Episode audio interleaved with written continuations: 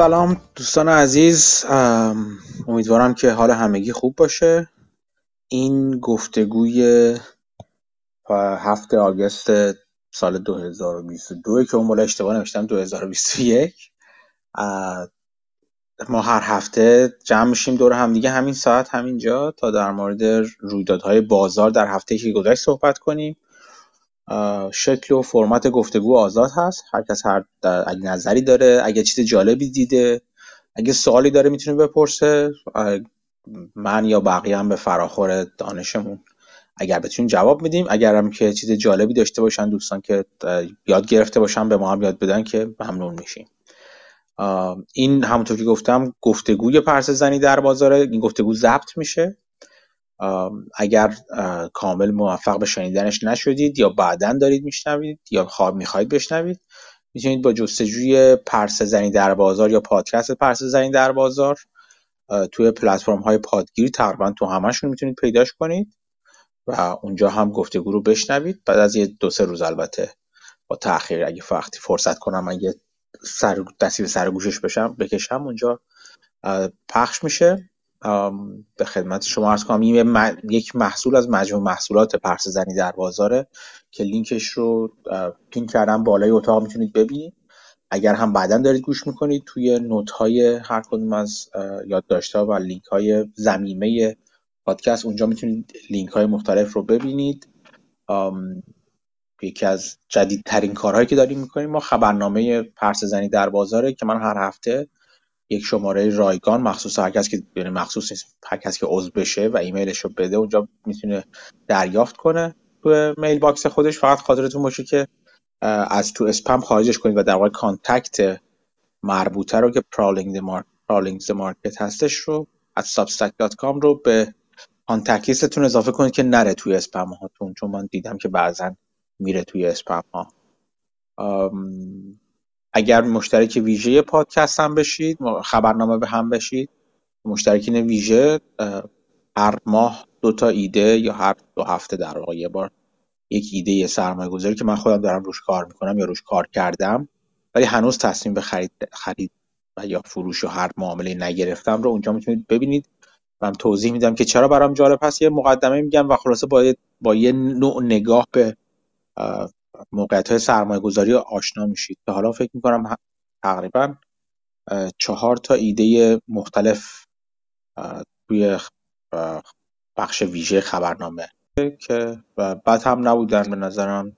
جالب بودن نمونه هاش رو می‌تونید تو شماره اول و تو شماره دوم و فکر می‌کنم چندم پاد خبرنامه که راجع به بایوتک سکتور بایوتک و یک شرکت تهیه و توضیح مسائل ساختمانی بود ببینید که چه جوری من به بازار نگاه می‌کنم.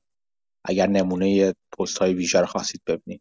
ولی هیچ چیزی نداره هیچ محدودیتی نداره. شما می‌تونید فقط مشترک عادی خبرنامه باشین. مخصوصا برای دوستانی که ایران هستن چون دسترسی به بازار خارجی ندارن دلیلی نداره اصلا بخوان نگران باشن چیزی رو از دست دادن. فکر می‌کنم به اندازه کافی شماره های رایگان خبرنامه هم نکات و مهم نکات جذاب رو داره براتون که اگه بخواید چیزی یاد بگیرید خب ما یه گروه تلگرام هم داریم که تقریبا اعضاش رو اینجا می‌تونید ببینید. گروه تلگرام خیلی خوبی هست. راجع به موضوعات مختلف بحث میشه گفتگو میشه. من خودم خیلی یاد می‌گیرم. بچه های ایده هاشون میگن و چیزایی که تازه خوندن رو به اشتراک می‌ذارم که خیلی هم جالب هست. همینطور می‌تونید من رو تو توییتر دنبال کنید. یا پادکست رو تو توییتر دنبال کنید. همه این لینک ها رو می‌تونید توی لینک پین شده بالای اتاق ببینید. خب بعد از این مقدمه بریم سراغ گفتگومون. نمی‌دونم داره یکی نفر یک نفر نوشته صدا اکو میشه. امیدوارم که اینطور نباشه. اینطوره یکی از بچه‌ای که بالا هستن. سلام من چیز خاصی نمیشنوم اکوی چیزی. شاید باشه من نمیشنوم نمی‌دونم. خیلی امیدوارم که مشکل نباشه. سلام مسعود چطوری؟ خوبی؟ چه خبرها؟ سلام بر شما مرسی. خبرم سلامتی. شما چه خبر؟ منم همیشه چی سلامتی. خیلی روزهای شلوغی هست این روزها. از نظر کاری برای خود من. جدا از اینکه حالا بازارم شلوغ هستش اینا. یه مقدار سرم شلوغه. خبر خاص دیگه ای نیستش. از مکرا شروع کنیم. خبر سفر نانسی پولوسی بود که فکر می‌کردن بعضی کنسل میشه ولی نشد. چین هم آره. داره کم کم واکنشاشو نشون میده که حداقل جلو مخاطب داخلی خودش خودی نشون بده. آره یه سری من دیدم تحریم گذاشته یه سری موشک پرونی کرده بود روی تایوان. یه سری کالاهای واردات و صادرات کالاها رو چیز کرده بود. محدود کرده بود. دیگه کار جدید دیگه چی کرده؟ چین. خیلی از به نظرم از مهمترین کارهایی که کرده بود یکی بود که بحثای نظامی که با آمریکا در سطح بالا داشتن رو قطع کردن. بحثای همکاری کم کردن سوختهای فسیلی و climate change و اینا رو با آمریکا قطع کردن. که این دوتا به نظر می‌رسه خیلی مهمه. آره ما اون اون که منتظر بهانه بود. یعنی اون بحث بحث کلایمت چنج در مورد چین و هند مخصوصا هند بیشتر حتی. کلا نوشتم من چند بار راجبش. کلا شوخیه. این کشورها باید دسترسی به انرژی ارزون داشته باشن درسته یه حرکاتی انجام میده. مثلا الان بیشترین تعداد راکتور اصلی در حال ساخت توی چین هست مثلا. یا مثلا بیشترین فشار روی ساخت پنل های خورشیدی اینا. چه برای صادرات چه برای مصرف داخلی توی چین هست.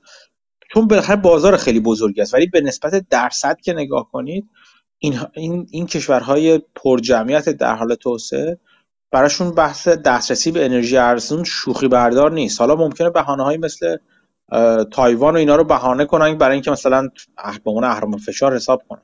استفاده کنن. چون که خواهند کرد. حتی اونجایی که بتونن از اهرام فشارشون برای مقاصد سیاسیشون استفاده می‌کنن. ولی از اول معلوم بود که این بخش بحث کلایمت چنج یک راه حل پایدار می‌خواد. نه نه فقط یه راه حلی که هیچکس بهش در واقع پایبند نباشه. آره حالا اگه یکم وارد بحث گزارش ها بشیم این هفته چند تا گزارش جذاب بود. برای من حداقل چند تا جذاب بود. حالا نمی‌دونم شما گزارشی دیدین این هفته که براتون جذاب بود باشه از شرکتی؟ آره گزارشی که بود. من یه position چیزم رو بستم. اصلا بازی رو بستم. تو چیزم اعلام کردم. تو برای تویت برای پورتفولیو های پورتفولیوی در واقع خصوصی که برای اعضای چیز دارم اونو بستم. تو توییتر اعلام کردم. برای JAKKS Pacific رو بستم. جذاب که آره خیلی چیزا هست خیلی خیلی چیزا میدن. تو من دیدم که راجب گرین بریک نوشته بودی که گزارشش اومده و خوندی. آره گرین بریک گزارش کوارترلیش من گوش میدم. نتایجش که خیلی خوب بود حدود 80 درصد یر اوور یر رشد کرده بود نت اینکامش و شده بود دو دلار پر شیر توی این کوارتر اینا کلا سهامشون الان رو 27 8 دلار 29 دلار فکر کنم. و نزدیک 10 درصد از سهامشون رو buyback کردن با میانگین 21 دلار که خب خیلی خوبه. به index small cap چی 600 اضافه شدن. خب اینم خوب بوده. فکر یه بخشی از دلایلی که قیمتش رفت بالا این هفته های اخیر این بوده. ولی خب به جز اون برای من چیز جالب راجع به business شون بود که حرف می‌زدن. جزئیات زیاد داشت توی گزارشش. مثلا راجع به قیمت lumber حرف می‌زد راجع که داره میاد پایین. مثلا راجع به supply chain حرف می‌زد که می‌گفت اون بخش اول مثلا راجع به بازار کار حرف می‌زد. می‌گفت اون کارهای اولیه ساختمونی که می‌خوایم انجام بدیم shortage که نداریم هیچ الان به نظر می‌رسه داریم اضافه هم میاریم نیروی کار. ولی می‌گفت همچنان یه سری shortage هست. مثلا طرف می‌گفت قفل اتوماتیک در خونه و اینا این قفلاشون مثلا همچنان یکم shortage داریم روش. یعنی یه چیزای ریز اینجوریه که خب خیلی دید جالبی میده. یا مثلا می‌گفت که ما تو بازاری که هستیم 80 درصد بازاری که هستیم تقریبا competition ی نداریم. و تو 20 درصد دیگهشه که متاثر از رقابت میشه. که حالا بعضی از رقیبان تو گزارش هم می‌گفتن که analyst ها مثلا می‌پرسن که قیمت ها رو دارن یکم بیارن پایین قیمت خونه ها رو ولی اینا تو بازاری که بودن گفتن ما همچی چیزی هنوز ندیدیم. یه سوال جالب در مورد اینو قبلا حرف زدیم که یه سری از home builder ها میان option می‌خرن روی این lot ها زمینایی که می‌خوان خونه بسازن چون خب خیلی گرونه زمین و این باعث میشه business capital intensive بشه با بالا رفتن و پایین اومدن قیمت زمین business خیلی سود و ضرر بکنه. بعضی از این home builder ها اومدن option می‌خرن روی زمین که اگه فروشش رو داشتن بیان اون option رو exercise کنن و خونه بسازن اگه مشتریش رو داشتن. اگه نداشتن این کار رو نکنن. اینو از chief operating officer یا همچین چیز کمپانی پرسیدن توی کنفرانس و اون فکر هم دقیقه 25 تا 28 که توضیح میدم راجع به همین مسئله است که تو گروه نوشته بودم. جواب داد که ما تقریبا 80 90 درصد زمینامون مال خودمونه یه 10 درصدی شاید option داشته باشیم. بعد می‌گفت بعضیا فکر می‌کنن که خرید این option ها باعث میشه business capital light بشه و خیلی خوب باشه. می‌گفت این یه دید اشتباهی تو وال استریت به نظر من به خاطر اینکه اونایی که این زمینا رو میفروشن جز باهوشترین آدما تو این business ن. و اولا این option ی که میدن به قیمت retail میدن به این business به home builder ها به قیمت عمده نمیدن option به این زمین ها رو و خب این یه disadvantage ه یکی دیگهش اینه که این option ها مثلا 15 درصد پول زمین رو شما عملا گذاشتی به پول retail دوباره. و اگه exercise ش نکنی عملا ضرر خیلی بزرگیه. به جز این این option ها حتی قیمت زمین هم اضافه شدنش سال 6 درصد یا هر چیزی هم توش embedded شده. یعنی شما اگه این option داشته باشید سال بعد قیمت زمین هم فرض کنید 6 درصد میره روش. یعنی عملا شما 15 درصد علاوه 6 درصد فرض کنید میشه 21 درصد. یعنی عملا یک سال option داشته باشید 21 درصد پول زمینه رو دادین به قیمت retail نه به قیمت عمده. و خب می‌گفت که این option اونقدی که ملت فکر می‌کنن advantageous نیست روی زمین. چیزی که مهمه آره درسته این حرف درسته. ولی این خریدن option روی lot های زمین هم مثل هر چیز دیگه مثل هر استراتژی دیگه اجراش خیلی مهم هست. اجرای بی‌محابا و بدون در واقع کورکورانه یا بدون اینکه در واقع discretion توش اجرا بشه یا ریزبینی توش انجام بشه و مو از ماست کشی انجام بشه خب همینجوری واقعا هزینه داره. مثل هر چیز دیگه option هزینه داره. اینکه option با اون زمین رو با چه هزینه ای می‌خرن خیلی مهم است. شرکت های مثل NVR حالا NVR با یا شرکت که موفق این کار رو اجرا می‌کنن بیشک باید به این توجه کنن و توجه می‌کنن که موفق این کار کردن. که اولا همینجوری option نخرن کی بخرن کجا بخرن تو چه تو چه بدونن که تو کدوم قسمت از در واقع چرخه بازار هستن و کجاها کجاها این option ها رو بخرن. اجراش مهم هست اگه فقط بگن که بله یعنی این این حرف کاملا درسته که صرف اینکه یک یک شرکت مدل کسب و کار این هستش به جای اینکه زمین بخره option روی زمین می‌خره که اگر خواست بعدا بسازه پس این شرکت خوبی هست. این دید کاملا غلط درسته این کاملا. یه جایی هم ممکن اصلا option وجود نه option برای یعنی خریدن آپشن به صرفه نباشه. دقیقا مثل option های بازار دیگه مثل option سهام. شما یه وقتی می‌بینید مثلا volatility میره انقدر میره بالا که قیمت option خیلی زیاد. یعنی option بهتر اونجا اگه آپ... چیزی داشت option بفروشی تازه تا option بخری نسبت به زمان چیز تاریخیش حالا هر کدوم از این زمین ها هم یک با هر مدل حالا option چیزی شده حساب کنید چون یه جور option دیگه. یه real option در واقع. یک جور implied volatility حالا اگر بخوایم تو چارچوب Black-Scholes ببینیمش یک جور implied volatility داره. شما باید بفهمید یعنی بدون اون شرکت آیا option ی که داره می‌خره ارزون یا گرون؟ و در باید option رو ارزون بخره. چون اگه بخواد option رو گرون بخره حالا این ارزون گرونی هم بسته به اینکه داره که اون اهداف استراتژیک خودش چه جوری هستش. اگه گرون بخره عملا داره ضرر می‌کنه دیگه. یعنی عملا از سودی که در آینده می‌تونست داشته باشه اگر درست خرید می‌خرید option رو داره عملا می‌زنه.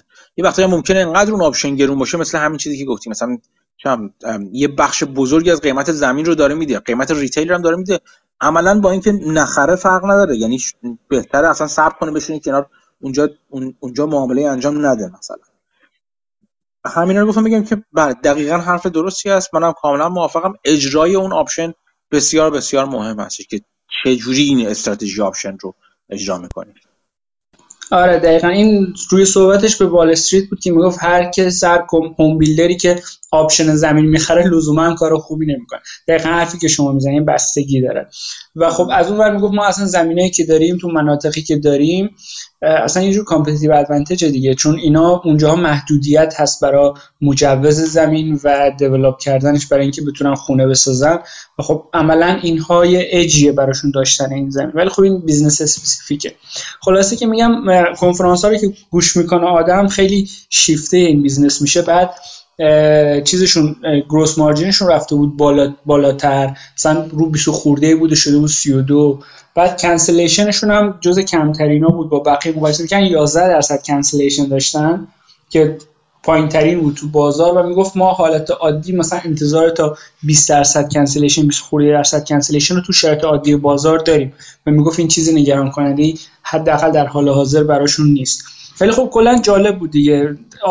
حالا یه بخشش خوب شد اینه که team management خوب بلده present کنه این asset ی که داره رو. ولی خب کلا گوش می‌دادم بیشتر و بیشتر برام جذاب شده این ایده. آره این چیز جالبی هستش. من یه اونور دوستان دارم می‌پرسن صدا ندارم. یه بار برید و برید از اتاق بیرون بیایید تو ما. دیدیم اینجوری شده بوده بعضا. یه بار از اتاق برید بیایید برید بیرون و بیایید توش احتمالا درست بشه. برگردیم به صحبتمون. یه چیزی می‌خواستم بپرسم. تو مارجیناشو چیزای در بلند مدت هم نها کردی سالهای پیش؟ یعنی تو چرخهای پیش از 2000 آره. اینا از 2015 16 فکر کنم پابلیکن اگه اشتباه خیلی قدیمی نیست. ولی خب 2018 ظاهرا مارجینشون یکم پایینتر بود که اتفاقا یکی از آنالیستا همین ازشون پرسید. گفت 2018 که مارکت یکم پول بک کرد شما مارجیناتون از 20 خورده اومد میگم 18 درصد یا همچین چیزی یا 21 درصد. مثلا یکم پایینتر از 26 درصد 28 درصدی که معمولا بوده و خب 32 درصدی که این quarter بود. و گفتن که این ممکنه تکرار بشه و طرف می‌گفت که نه این تکرار نمیشه به خاطر اینکه این بهبود margin به خاطر اینکه ما اصلا operation مون رو تو کمپانیمون عوض کردیم و improve کردیم. و بخشی از این به خاطر improvement هایی که تو خود operation مون انجام دادیم و وابسته به market cycle نیست. می‌گفت اون داستان 2018 که یکم margin اومده پایین به نظر حداقل اون operating officer تکرار نمیشه. یا operating officer بود یا financial officer گفت تکرار نمیشه به نظر من. و دلایلش هم اینه که ربطی به market نداشته improvement داخل business بوده. راجب lumber چی می‌گفت؟ می‌گفت قیمت lumber و اینا اومده پایین. کارگر می‌گفت زیادتر شده برای ساخت خونه و اینها یعنی می‌گفت که اون فشارا داره کم میشه. یا آیتم های خاصی می‌گفت همچنان shortage داره مثل قفل در خونه و چیزای این شکلی که اونم به اندازه ماهای قبل challenging نیست دارن نه چیزی دورنمایی ارائه نداد راجب اینکه lumber چی میشه چی فکر می‌کنه بشه؟ اینا بیشتر سعی می‌کردن اینجوری بگن که ما هم نمی‌دونیم آینده چیه و برامون جالبه که ببینیم چه اتفاق میفته ولی خب ظاهرا نظراتشون مثبت بود و حالا analyst دیگه هم سوالاتی که میپرسیدن همه در راستای price cutting بود که بقیه رقباشون بعضیشون دارن قیمت ها رو میارن پایین. و خب همه اینها نشون میده به اینکه پیش بینی این حداقل اون گروهی که دارن قیمت رو میارن پایین اینه که هزینه material شون میاد پایین وگرنه این کارو نمی‌کردن دیگه. Green Brick single family می‌سازه یا multi family می‌سازه؟ فکر کنم single family بیشترش. البته چند تا subsidiary داره. مثلا تو فلوریدا داره تو کلرادو و آتلانتا داره ولی اونا بخشای کوچیکن بیشترش تو تگزاسه. و اونجاش تا جایی که من یادمه single family می‌سازه. بعد ازشون راجبه چیز نپرسیدن؟ راجبه این چیز tax روی buyback ها نپرسیدن؟ نه ولی خب tax tax روی buyback یه درصده اونقدر material نیست حتی اگه تصویب بشه درسته؟ فعلا یه درصد حرفشو می‌زنن. حالا باید دید که بلند مدت تر چه اون, اون provision دیگهش که برداشتن مهمتر بود به نظرم. اون که 15 درصد minimum tax rate برای کمپانیای سودده بزرگ. یعنی اگه company depreciation ی داشته باشه یا هر چیزی که بتونه یا اصلا tax asset ی داشته باشه که بتونه tax ش رو offset کنه و توی یه سال tax نده اینا می‌خواستن قانون بزنن که نه. اون offset ا تا 15 درصد می‌تونه tax شما رو کم کنه از اون کمتر نمی‌تونه و باید شما خب تکستون رو بدین حداقل 15 درصدش رو نقد بدین نمی‌تونید دیفر بکنین. و خب این خیلی می‌تونست آسیب بزنه فکر کنم به خیلی از کمپانی که ظاهرا کریستین سینما سناتور آریزونا با این طرح مخالفت کرده بود.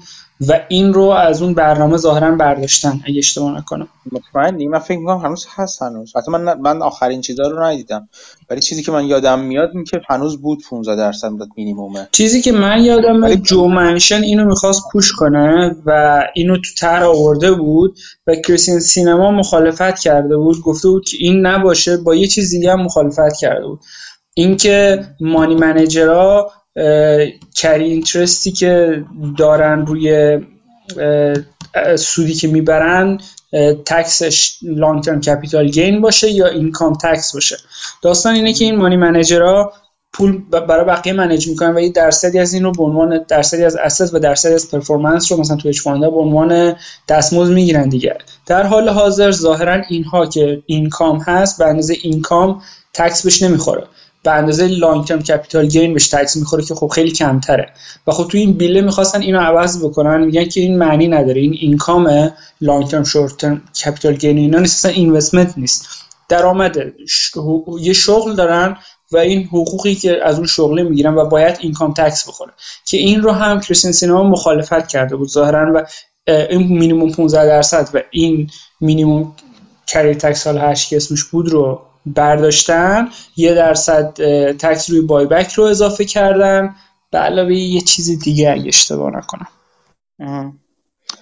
من یه چیزی خوندم باز باز احتمالا اشتباه بکنم ولی یادم تو این چند تا چیزی که باعث افزایش در تامین بودجه داره می‌کنه برای این حالا برای کلایمت فلان و بیسان بزرگترین تاثیر رو مثل اینکه بای بک می‌ذاره. با اینکه این عددش کوچیکه ولی اگریگیت و کلیت رو در نظر بگیر مثل اینکه پیش بینی میشه که توی سه سال آینده خیلی بزرگ باشه این مقدارش.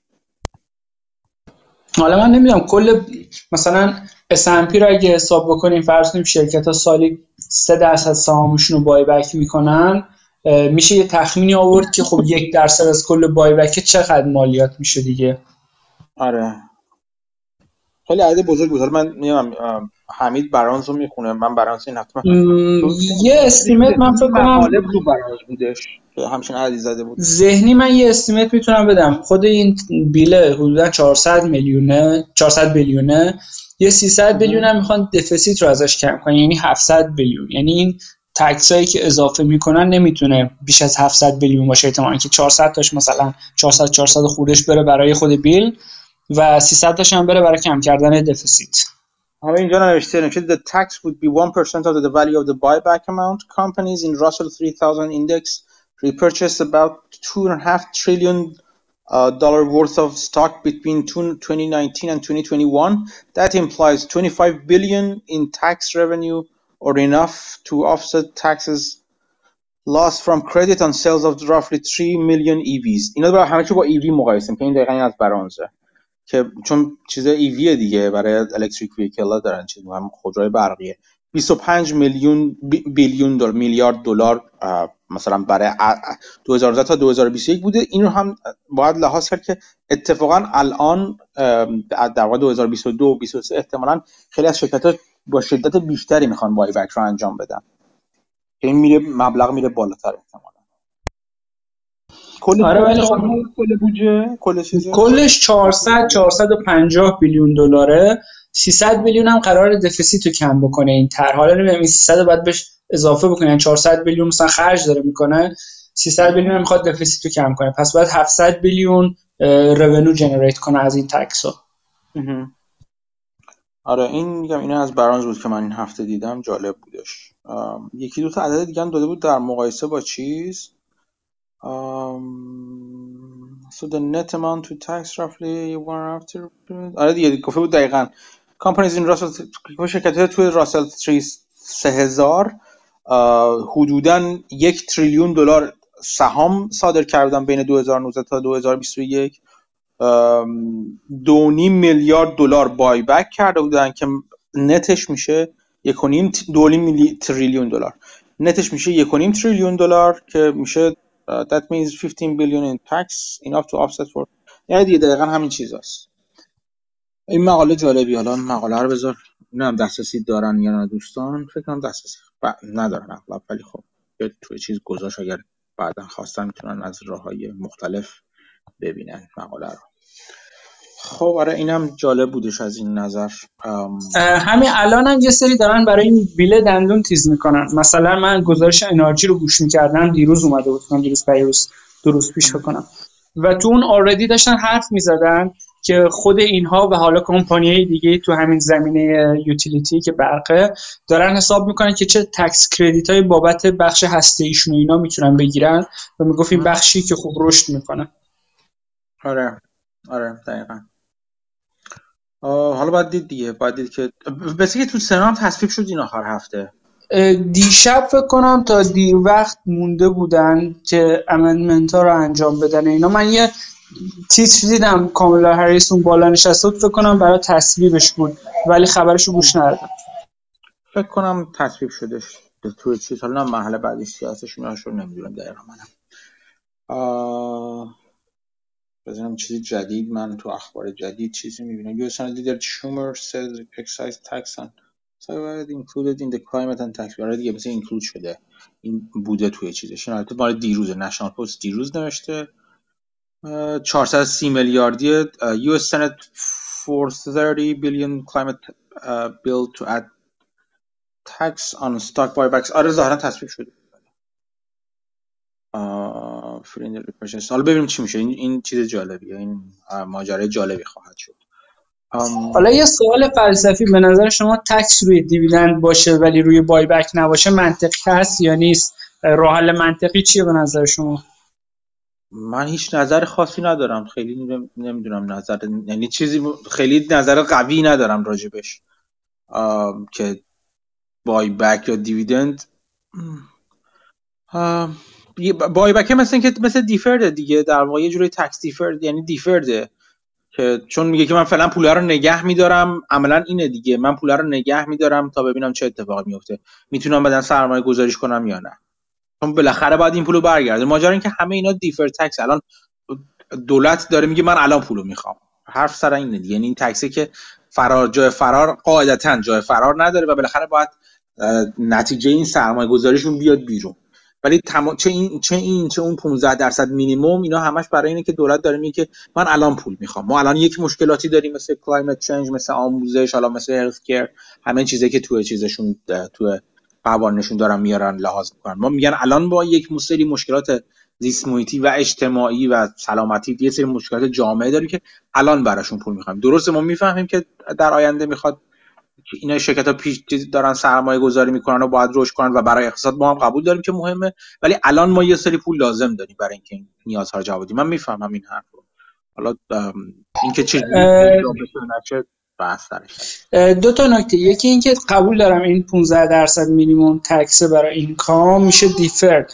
ولی یه نکته اینه که خب این اگه کمپانی به هر دلیلی بانکراپ بشه خب دیگه این تکس دیفرد نیست این لاس شده.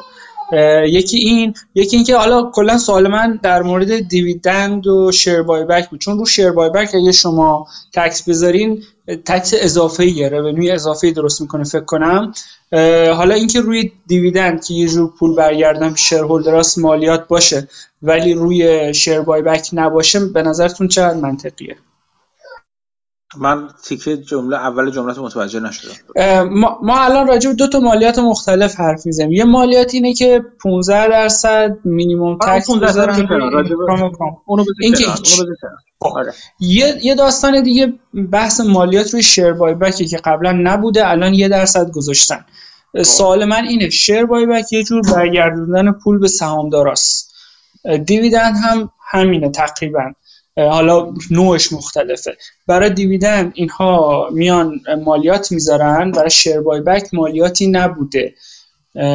الان مالیات گذاشتن برای شیر بای بک به نظر شما این کار منطقیه یا نه؟ من فکر می‌کنم که منطقی نیست برای شیر بای بک مالیات گذاشتن و قابل مقایسه با دیویدند نیست. ولی خب این استدلالیه که امثال الیزابت وارن می‌کنن. میگن چرا شیر بای بک دیویدند چیز تکسی نداره ولی دیویدند تکس داره. بعد مثل هم باشه. من با حرف تو موافقم که نباید داشته باشه. ولی این رو هم در نظر بگیر اگر هم داشته باشه دابل تکسیشن نباید ایجاد بشه. می‌دونی چی میگم؟ یعنی من می‌تونم بفهم ببین اینجوری تو شیر بای بک هم یه جور دیفر تکس دیگه در واقع. وقتی تکسشو نمیدیم پارت قبلی دارم در نظر بگیر. وقتی که تکسی نبود اصلا روش.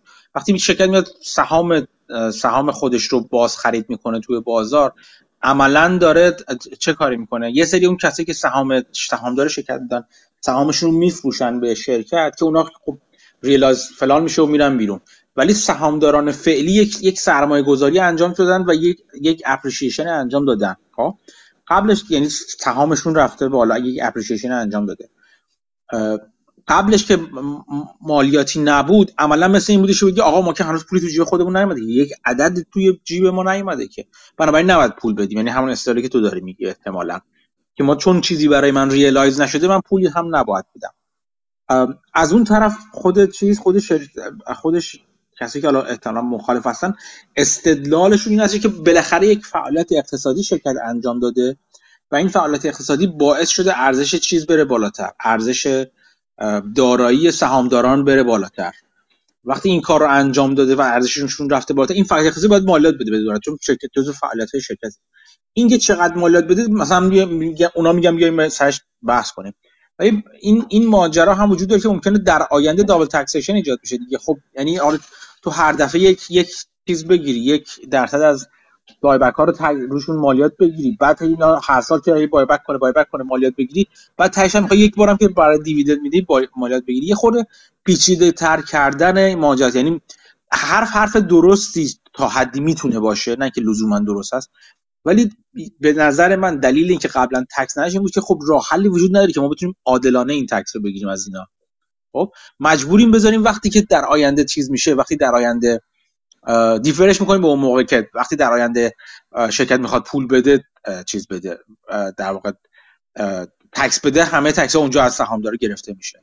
ولی خب این روش یک درصده باعث میشه یک درصد دابل تکسیشن به نظر من داشته باشیم در آینده. دقیقا موافقم این double taxation داره. حالا بعدا اگه بخوان یه جوری track کنن سهامدار نمیشه اون دوره بخواد سهامش رو بفروشه و capital gain ش رو به ازاش tax ش رو کم بکنن توی تئوری شاید بشه ولی توی عمل امکان پذیر نیست و double taxation میشه. حالا یه سوالی که من دارم اینه یه جوری دیگه هم کلا سر مالیات گیرندگان میره و اون هم بحث لورجه. یعنی مثلا کمپانی میاد تا خرخره خودش رو لورج می‌کنه پولش رو بخشی از درآمدش میره برای اونایی که بهش وام دادن و برای شیرهولدراش هم خب عملا این کامپر شیرش مثلا فرض با اون وام اومده مثلا شیر بای کردی هر کاری. و عملا توی همچین مثلا یه کمپانی فرض کنید که شیدت نداره بعد یه کمپانی فرض کنید که مثلا یه لورج 50 درصد یا مثلا لورج 2 به 1 یا 3 به 1 داره. حساب می‌کنیم ببینید سر تکس ایجنسی کلا رفته. یعنی چه؟ بخش کمتری از اون درآمد بهش رسیده. این رو هم به نظرتون میشه کاری براش کرد؟ چون به نظر میسه یکی از راههایی که درآمد IRS کم میشه اینه که شرکت ها میان خودشون رو لورج می‌کنن و پولی که می‌خوان بدن به تکس رو عملا میدن به عنوان سود وامایی که می‌گیرن. حالا بعد خیلی یه خورده بگم اصلا ماجرا تکس اینکه کجا در واقع این سر سر گردن رو بگیری و پول بگیری خیلی بحث اصلا بحث ساده و آسونی نیستش. تو همون چیز تو همون که حالا مثلا یه شرکت لورج می‌کنه یا مثلا بدهی بدهی میاره تو ساختار سرمایش و به جای اینکه روی income tax روی چیز بده بعضی که operating income ش میاد بیرون یه مقدارش رو در واقع زیادش میده به debt service میده و رو اون چیزی که باقی مونده که چیز چندانی هم نمیشه مثلا چیز میده تکس میده. خب عملا خب اون اون اون تکس تکس گیرنده یعنی دولت از گرفتن از این پولی که اینجا حاصل شده به جای اینکه از این شرکت وام گیرنده بگه میره سراغ وام دهنده که داره چیز می‌کنه دیگه بهرهشو می‌گیره از اون پول می‌گیره. می‌دونی چی میگم؟ آها اینو بهش فکر نکردم. یعنی اوورال شما میگی که ضرر آره میره اون ور معامله وای میسه. قاعدت قاعدش اینه که تو قوانین مالیاتی وقتی چیزی می‌بینی یعنی هدف این بوده و هدف تا حد زیادی هم سعی شده برآورده بشه اینکه بالاخره سرش تحتش سر دولت کلا نمیره. خب؟ سر دولت کلا نمیره. وقتی سر دولت کلا نمیره یعنی دولت یعنی یه جایی بخری پول عزیز اون پولی که تولید میشه اون ثروتی که تولید میشه در اثر فعالیت اقتصادی یا این پولو میده به دولت یا اون یکی میده ولی یکی باید این پول رو بده به دولت. بالاخره تهش. اینکه از کجا میره حالا بحثه دیگه. همه می‌خوان از سر خودشون وا کنن و تا اونجا که می‌تونن بگن مثلا ما بعدا پول میدیم یا الان مثلا می‌خوایم رشد کنیم برو از اون بگیر پولو. اون که الان رشد نمی‌کنه یا ما بهش پول دادیم برو از اون بگیر. دولت میره اون وره چیز قضیه وای میسه اون در مورد چیز هم نگاه کنی بانکراپسی اینا هم که نگاه کنی عملا اگر اگر تو این چیزا مالیاتش رو دول... نه این شرکت رو نداره و بانکراپت بشن خود دولت هم به عنوان چیز bankrupt یکی از چیزاست. یعنی IRS به عنوان یکی از طرفینی که می‌خواد باید پول زنده کنه بدهی مالیاتی یکی از اون چیزا تو اون تو اون پادکست مربوط به اون بستنی سازیه که گذاشته بودم. اگه نگاه کنی یکی از چیزهای مهم همین بود دیگه که در نهایت اگر, اگر کسی tax شون نده توی bankruptcy دولت میاد اون tax رو می‌گیره بالاخره یه جوری. یا از صاحب business می‌گیری یا از خود business از سر دولت کلاه نمیره در نهایت. قاعدتا. البته سر دولت کلاه می‌ذارن و loophole های مختلف دارن یا پولو می‌برن بیرون از چیز کار می‌کنن. ولی تو یک business روتین و نرمالی که داره چیز می‌کنه داره فعالیت می‌کنه تو راه قانونی و تو محیط قانونی در نهایت یکی پولو به دولت میده. اون چیزه رو. که اینکه کی الان دعوا سر اینکه کی میده. الان حرف دولت اینه که ما الان لازم داریم ما یک مسئله بزرگ هزینه بر الان داریم و الان پولشون می‌خوایم. حالا این سوال بزرگ پیش میاد که okay اصلا بسیار خوب. فرض کنید که ما این پول رو بدیم به شما. بعدا این باعث میشه دوباره double taxation ایجاد double taxation ایجاد بشه. این double taxation به نظرم سوال خیلی بزرگتریه. توی مالیاتگیری مضاعف حالا میشه انگلیسی به استفاده نکنیم. مالیاتگیری مضاعف سوال بزرگتری الان که چجوری از اون کار احتراز یه راه حلش اینه که بگن که مالیات مضاعف می‌گیریم زورمون می‌رسه. آره یه راهش که همیشه سعی دولت یه راهش اینه. یه راه حل دیگه اینه که بیایم بلاک چین رو بیاریم توی سهام. و روی هر سهمی یه لجر بزنیم و همه این اتفاقات که روی, روی یک سهم میفته چه باز خرید میشه هر چیزی که میشه رو لجرش بیاد رو اون سهام. و در نهایت این سهام مال هر کس هست یا هر وقت بخواد مثلا فروخته بشه اون اون لجر معلوم است که چه اتفاقاتی افتاده دیگه. میشه محاسبه بشه. یکی از کاربردهای بلاک چین توی سهام همین هست دیگه.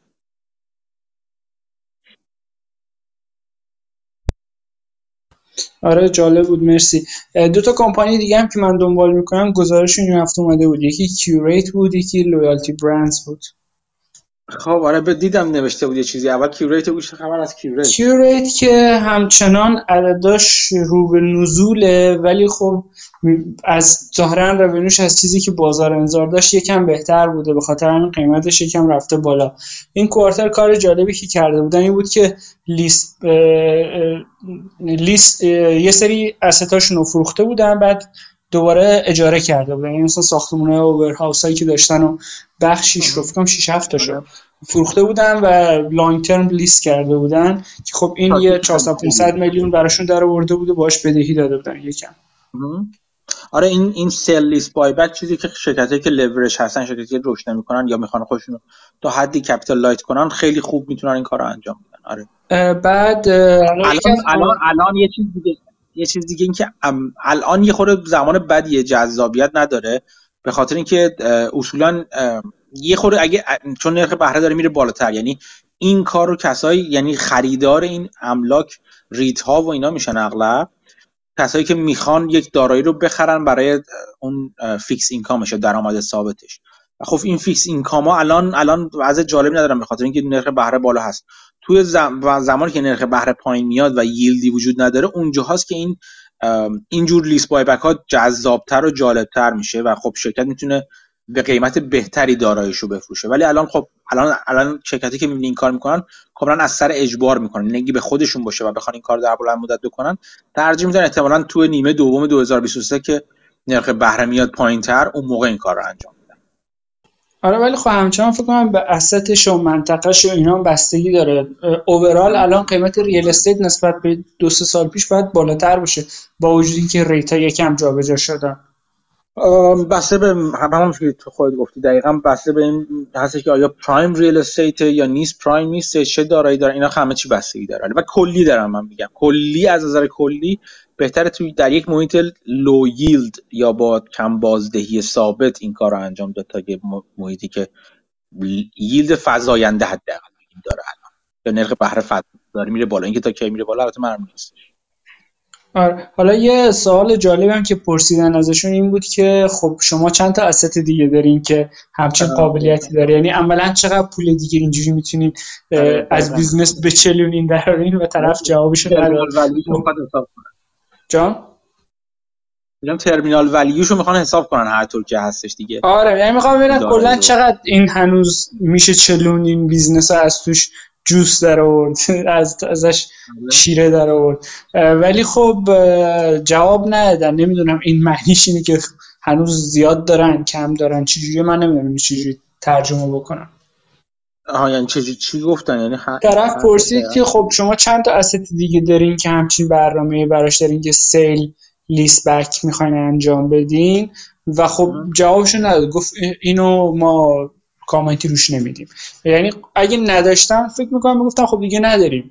ولی ظاهرا دارن همچین برنامه همچنان ولی نمی‌خوان بگن که چقدر حالا به هر دلیلی نمی‌دونم به چه دلیلی. خب اینم جالب بود. تو چیز رو Loyalty Royalty Brand چی گفتن؟ Loyalty Brand اونا که اونا آه اون هنوز کنفرانسش نیومده. گفتم اومده اشتباه گفتم.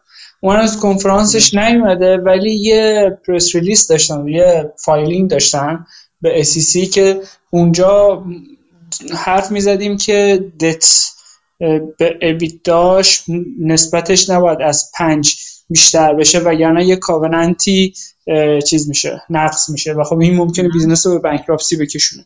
اینها ظاهرا طرف اون وام بانک آف آمریکا بوده و حالا شاید به نیابت از کسی دیگه ای.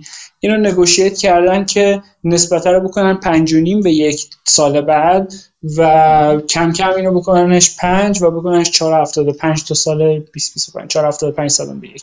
یعنی یکم شلش کردن این کاوننت رو بعد اون اجاستد ابیداشون هم یکم دوباره تعریفشو مثل اینکه عوض کردن که بهتر بکنه این شرایط رو که بتونن این کاوننت رو عملا بریچ نکنن یعنی بهشون این تخفیف رو دادن. حالا در ازای چی نمی‌دونم. شاید همینجوری شاید هم چیزی گرفتن در ازاش. ولی خب ظاهرا خطر بانکراپسی رو کم می‌کنه. و خب احتمالا رو business اثر مثبت میده. چون خیلی صحبتی می‌کردیم به نظر می‌رسید مهمترین ریسک برای business همین نقض کردن این covenant ه باشه. وگرنه اگه covenant ه نبود valuation business به نظر می‌رسه جذابه. خب اینم جالبه. حالا بعد ببینیم نتیجهش بیاد بیرون ببینیم که چه کار کردن چه, چه تغییراتی کرده. یه business دیگه هم که نتیجهش اومده بود ای بود انهابیت فکر کنم که اونم گوش دادم یکم کم شده. اونو فکر کنم خودتونم دیدین روش سه کامنت داشتین. آره اون همینجوری فقط نگاه کلی نگاه کردم. نسبت به اون چیزی که گفته بودم. تو خود نظر چی بود؟ یکم خب درآمد ایناشون کم شده بود. متناسب با اون قیمتش هم ریخته بود. شاید بیش از اون قیمتش ریخته بود. ولی خب اول کنفرانس یه چیزی می‌گفت که حالا یه داستانی در مورد اینداستریشون که من خیلی در جریان نیستم. می‌گفت مثل اینکه بیمه های یکم نرخ‌ها رو می‌خوان بیارن پایین یا یه تغییراتی بدن. و این کمپانی و بقیه کمپانی که تو این اینداستریان لابی کردن با یه سری بای پارتیزان گروپ مثلا می‌گفت چه نمایندی از دموکرات ها و جمهوری ها و اینا با هم این بیل نوشتن یا می‌خوان بنویسن که تا سال 2026 تغییر ایجاد نشه تا تکلیف یه سری چیزا روشن بشه و از اون به بعد این تغییر ایجاد بشه که باعث بشه اینها بدونن می‌خوان چه compensation ی دریافت بکنن و بتونن تصمیم آگاهانه تری بگیرن برای این چند سالی که مونده تا یه قانون جدیدی بیاد یا هر چیزی. و خب این ظاهرا یه headwind ه برای کل industry ولی خب overall نگاه بکنیم باز relative نسبت به رقیباش خب business خیلی ارزون تر اگه این یه headwind برای کل industry ه خب برای بقیه هم هست. پس دوباره اون relative valuation meaningful میشه به نظر می‌رسه. آره خیلی من یه چیزی که حالا بخوام بیشتری که تو اینا کم نرفتم تو این صنعت حالا home care اینا نرفتم یه دلیلش این هستش که خیلی خیلی نمی‌شناسم من سن چیز آمریکا رو این قوانین بیمه آمریکا رو. که چقدر local هست چقدر state stated state به state ایالت به عوض میشه تا چه وقت عوض میشه اینا خیلی خیلی من آشنایی خوبی ندارم. یعنی باید بیشتر یاد بگیرم راجبش تا بخوام سرمایه گذاری کنم. یه خورده برای من یه خورده پیچیده‌تره. من خیلی سواد ندارم در این زمینه. کلیتش می‌فهمم بیرون چه خبر هست. ولی اینکه بتونم بگم که مثلا یه دیدی داشته باشم توی دو سه سال آینده ببینم چه خبر میشه توی شرکت خیلی احساس اطمینان به خودم ندارم از این نظر. واسه همین بیشتر کنجکاوم تا اینکه سرمایه گذار بخوام پول بخوام بزنم رو همین چیزی. آها الان یادم یه کمپانی دیگه هم که گزارش داده DHC یه ریتیه که خونه سالمندان به علاوه برای آزمایشگاه های بایوتکنولوژی اینا که راجبش حرف زدیم دایورسیفاید هلت که اونم گزارشش اومده یکی از صحبتهایی که قبلا کرده بودیم این بود که اینها یه بیلیون دلار دت دارن که تو اون March 2020 با نرخ بالا 10 درصد اینا فرض کنید بدهی رو گرفته بودن. و خب این rate خیلی بالایی بود ولی می‌تونستن این رو refinance بکنن و پولم اونقدر داشتن که refinance ش بکنن. ظاهرا تو این quarter نصفش رو refinance نصفش از باز پرداخت کردن با پولی که داشتن و خب این یعنی اینکه interest expense شون از 100 میلیون در سال خب همین الان میشه 50 میلیون در سال این 50 میلیون هزینه هاشون با همین کار کم میشه. برای کمپانی فکر کنم market cap ش رو order 400 خورده 500 باشه. 50 میلیون اضافه شدن net income باید meaningful باشه. بعد خود یه سری از این asset اشون رو که اون اپراتور قبلی اداره می‌کرده و کارش خوب نبوده اون بخش خونه‌ی سالمندانش گرفتن مثلا دادن به اپراتورهای جدیدی و ظاهرا اونجا یه improvement های کمی دارن می‌بینن یعنی داره trend برمیگرده و occupancy rate اشون انتظار دارن که بره بالاتر. یه حرف جالب دیگه هم می‌زد می‌گفت یه سری asset ا که تو اون بخش business شون که جذاب تره بخش اجاره دادن برای lab و برای بیمارستان و چیز این شکلی.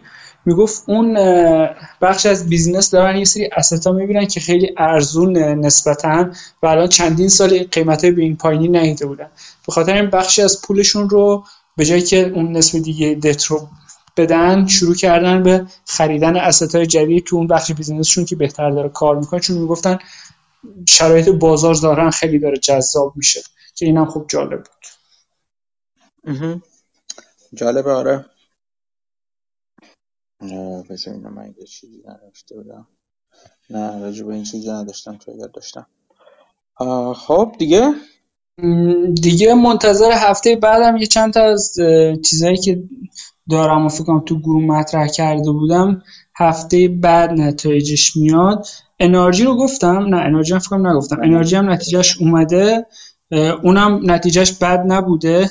تو آخرین صحبتی که کردیم راجع به انرژی من گفتم که احتمالا اون دریواتیو هجایی که دارن باعث میشه عدد منفی بزرگ بگن چون قیمت گاز داره میره پایین. ولی خب اتفاقی که افتاد تو این مدت از اون موقع که حرف زدیم تا الان قیمت گاز تقریبا برگشت به all time high ش و خب عملا رو این هجه نه ضرر بزرگ نه سود بزرگی کردن و خب operating income معمولیشون رو گفتن. یه چیز جالبی که اتفاق افتاد که قبلا حرفاشو زده این بود که اون winter storm ی اومد توی تگزاس. یوری اسمش بود فکر کنم که تگزاس یخ زد و اینها 700 800 میلیون ضرر کردن و قیمت سهامشون یکم ریخت که خب خیلی بیشتر از این نسبت ضررشون ریخته بود و اصلا این باعث که من با انرژی آشنا بشم. اون پول رو تقریبا از اون یه میلیون 900 میلیونی که ضرر کردن 700 میلیونش رو پس گرفتن. اون ارکات اون بخشی که مال برق تگزاسه ظاهرا این هزینه ها رو به این کمپانی رو باز پرداخت کرده بخشیش رو و خب اینم جالب خب خوبه. هفته دیگه گفتید اون اون چیزه اون مالیبو بوده. اون اون نتایجش اعلام کردی یا نه؟ هفته دیگه؟ مالیبو رو نتایجش رو ندیدم. فکر کنم نداده هنوز. نمی‌دونم دقیقا کیه. ولی چند تا از business هایی که حرف زده بودیم رو می‌دونم هفته بعدن که حالا نتایجشون بیاد. احتمالا هفته بعد راجبشون یه چیزایی بگم. خوبه. آره. آره فکر کنم تقریبا امروز دیدم 80 و 7 درصد 86 درصد از S&P 500 نتایجشون اعلام کردن. حالا ببینیم هفته بعد چیکار می‌کنن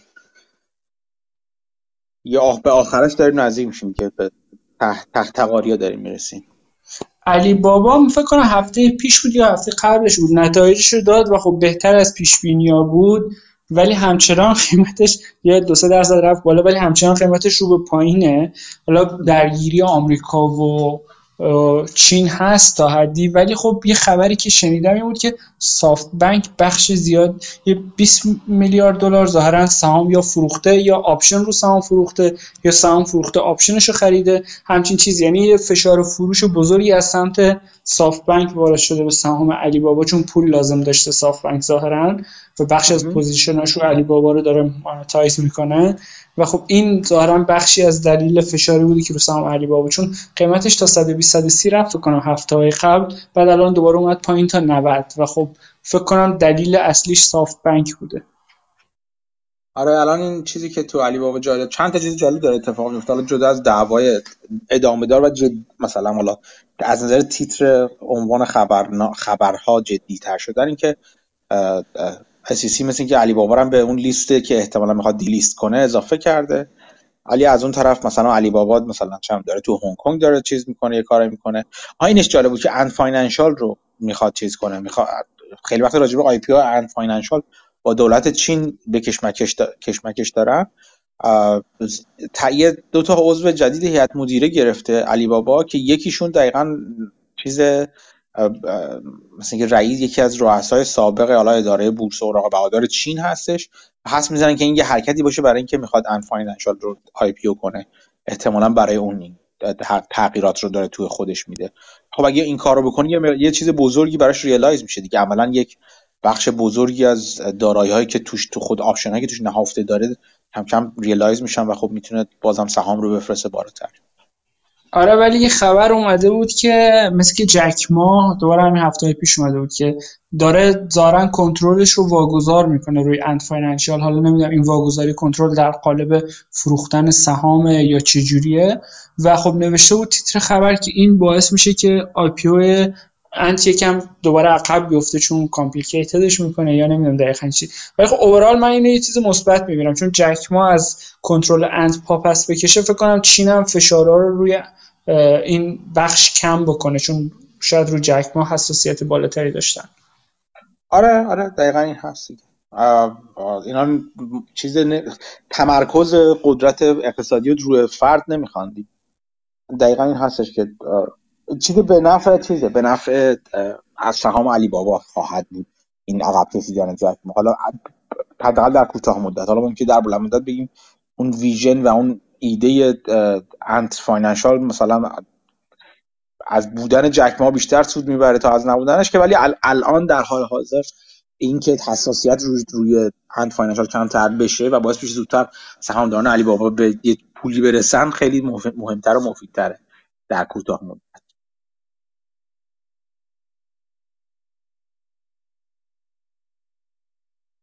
این چیزم دیدیم که حالا من چیز دیگه. خبر آی ربات هم دیدین برای چیز رو برای آمازون رو. اینم جالب خبر خیلی جالبی بودش.